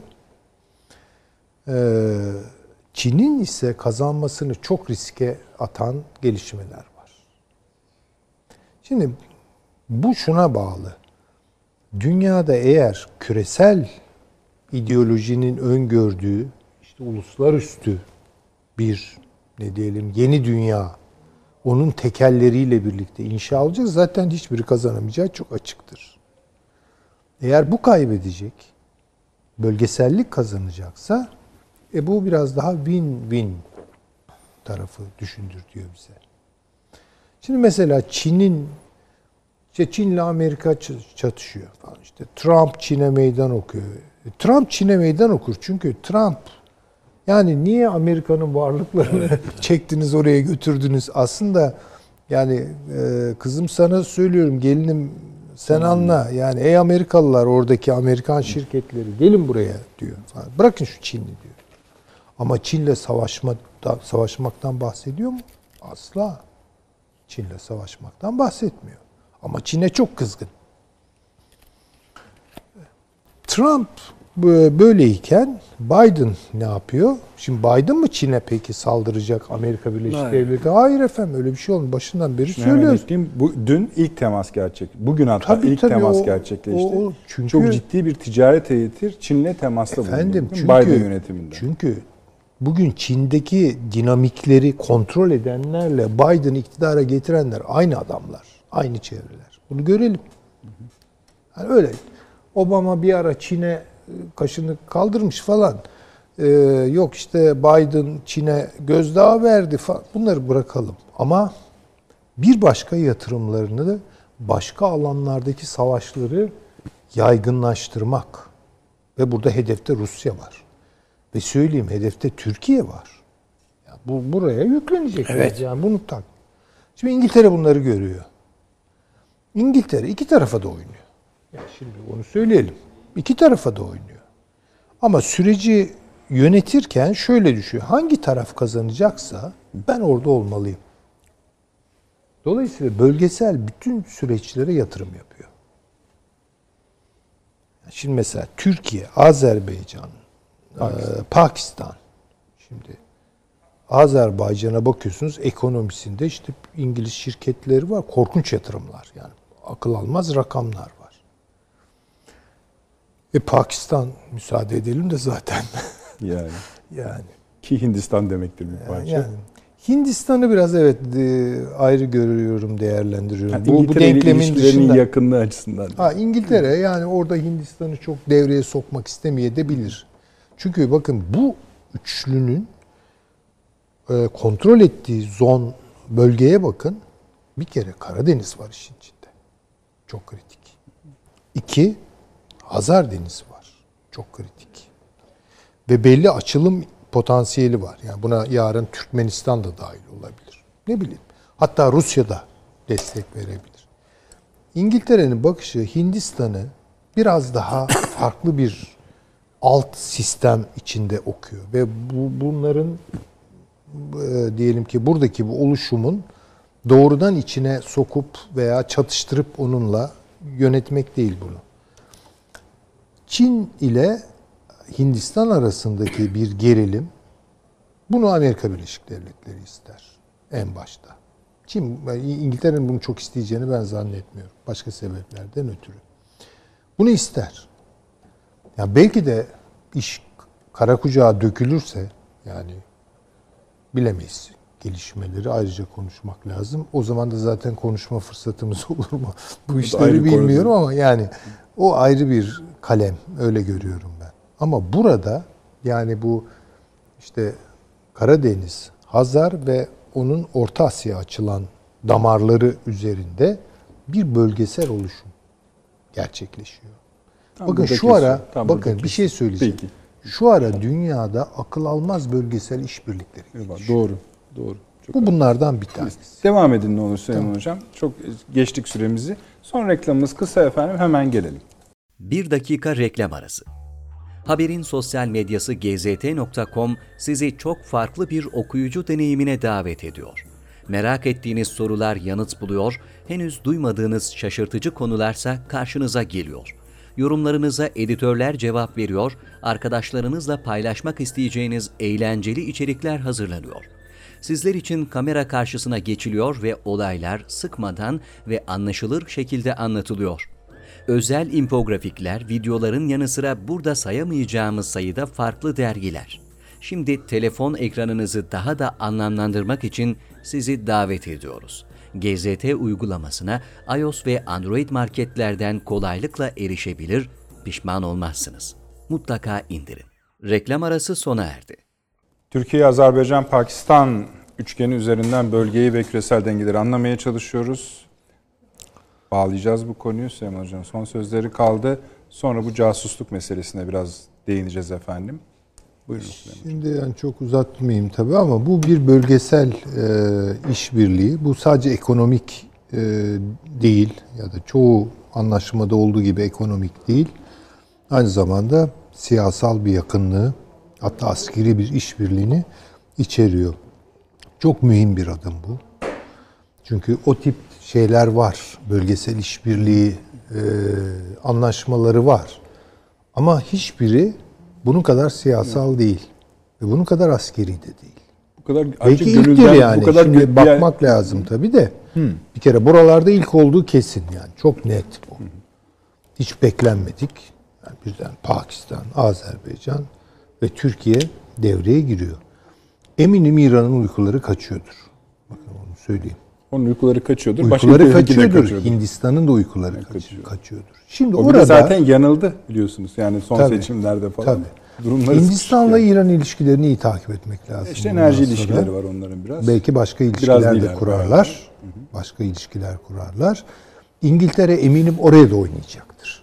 Ben Hiç- ben hatta şu anda yani oraya da oraya da şey oynayacaktır. yapmayalım. Hocam orada fazla oynamasına bile gerek yok. Orada zaten Oynuyordu bir takım diyorsun. taşlar var. Tabii. Yerinde. Tabii. İşte orada mesela Amerika ile Birleşik Krallık arasındaki hesaplar nereye oturacak? o Onu- bölgede pek İngiltere'nin Amerika'yı çok dinleyeceğini ben işte artık yani az boz işler değil, değil. onlar. Yo, doğru söylüyorsunuz Tabii ki ama yani onun da değil. Ama bence bütün bu süreçleri e, İngiltere'nin yeni dünya açılımı siyasetleriyle ilişkilendirerek Oturup oraya yerleştirmek lazım diyorsunuz. Ve işin içine giren İsrail'i hiç unutmadan. Eyvallah. Yani gördünüz işte Evet, Türkiye, doğru. Azerbaycan, Pakistan dediğinizde Bu, ne bu konu üçlüyü yetişecek? değerlendirirken İsrail faktörünü de göz ardı e, etmemek tabii, lazım. Tabii. Çok doğru. Hiç diyecek bir şeyim yok. Ama yani bu etkin bir şey oldu. Ne kadar çok şeyi takip etmemiz gerektiğini sayarken bile ortaya Tabii, çıkıyor. tabii. Bu üçlüye bakarken şunlara dikkat dediğiniz zaman neredeyse dünyanın belli bir bloğunu oraya angaje etmiş oluyorsunuz. Bunu takip edeceğiz efendim. Cebimizde dursun. Önemli bir konu. Şimdi efendim daha önemli bir konu. Yani biz yani güncel açısından hafta e, başında Milli İstihbarat Teşkilatımızda, Emniyet Teşkilatımız bir operasyon yaptılar. Savunma Sanayi Başkanlığı'nda bir casusluk ve rüşvet çetesini çökerttiler. Çökertince ortaya çıktı ki Savunma Sanayi Başkanlığı'nda gizli bilgileri sızdıran bir grup var. Bunların içinde eee yetkili görevlerde bulunanlar olmuş, üst görevlerde bulunanlar olmuş. Dahası bu gözaltına alınan kişilerin aile bazılarının aile elintilerine baktığınızda Türkiye-İsrail ilişkilerinin 90'lı yıllarına kadar giden ve sayısız gizli projeyi içeren birçoğunu da biliyoruz. Ee, Heronlar meselesi var, tanklar meselesi var, var. Ee, hatta e, bizim gazeteye bakarsanız güzel bir haber yapılmış. Ee, bu Osman Kavala meselesine kadar varan bir takım ilginç e, şeyler var, bağlantılar var. Ancak bu bir işin bir kısmı. Onu da konuşmak lazımdır. İtiraz etmiyoruz. Bir de ulusal güvenlik meselesi var. Şimdi süremiz biraz kısıtlı ama bu, bu seferlik hem Taşansı Hocam hem Süleyman Hocam beni bağışlasalar da Avni Bey biraz konuşsun isterseniz Evet, bu tabii. konularda. Biliyorum Çok herkesin bu konuda e, söyleyecekleri vardır ama e, süre nedeniyle. Avni abi siz ne, ne anladınız bu işten? Şu Türkiye'nin hala kara delikleri var yani. Yani dün bunlar FETÖ'ydü. FETÖ dediğimiz sadece bir efendim böyle mesela dindar bir yapı, yapılanma şu bu falan. Hayır hiç öyle bir şeye bakmayın yani. O yapılanmanın içinde her meşrepten insan vardır. Ve o yapı her meşrepten insanı kabul eder. Yani ben o bakımdan e, zaten bu yapı bir casus yani bir istihbarat örgütüydü esas olarak. Bugün şimdi herkes bunu kabul ediyor veya çoğunlukla evet bu öyleydi diye kabul ediliyor. Ama kim adına casusluk yapıyorsunuz? İşte o İbrahimi di- diye isimlendirilen yapı, işte dinler arası diyalog yapısı, şu bu filan filan ya bütün bu tabloya baktığınızda o Türkiye'de bir tarihte bir iki tip ta, ya evet bizim tankların re- revizyonları yapılıyordu. Yani modernize ediliyordu tanklarımız filan. Ama iki tane özel tank yapılıyor.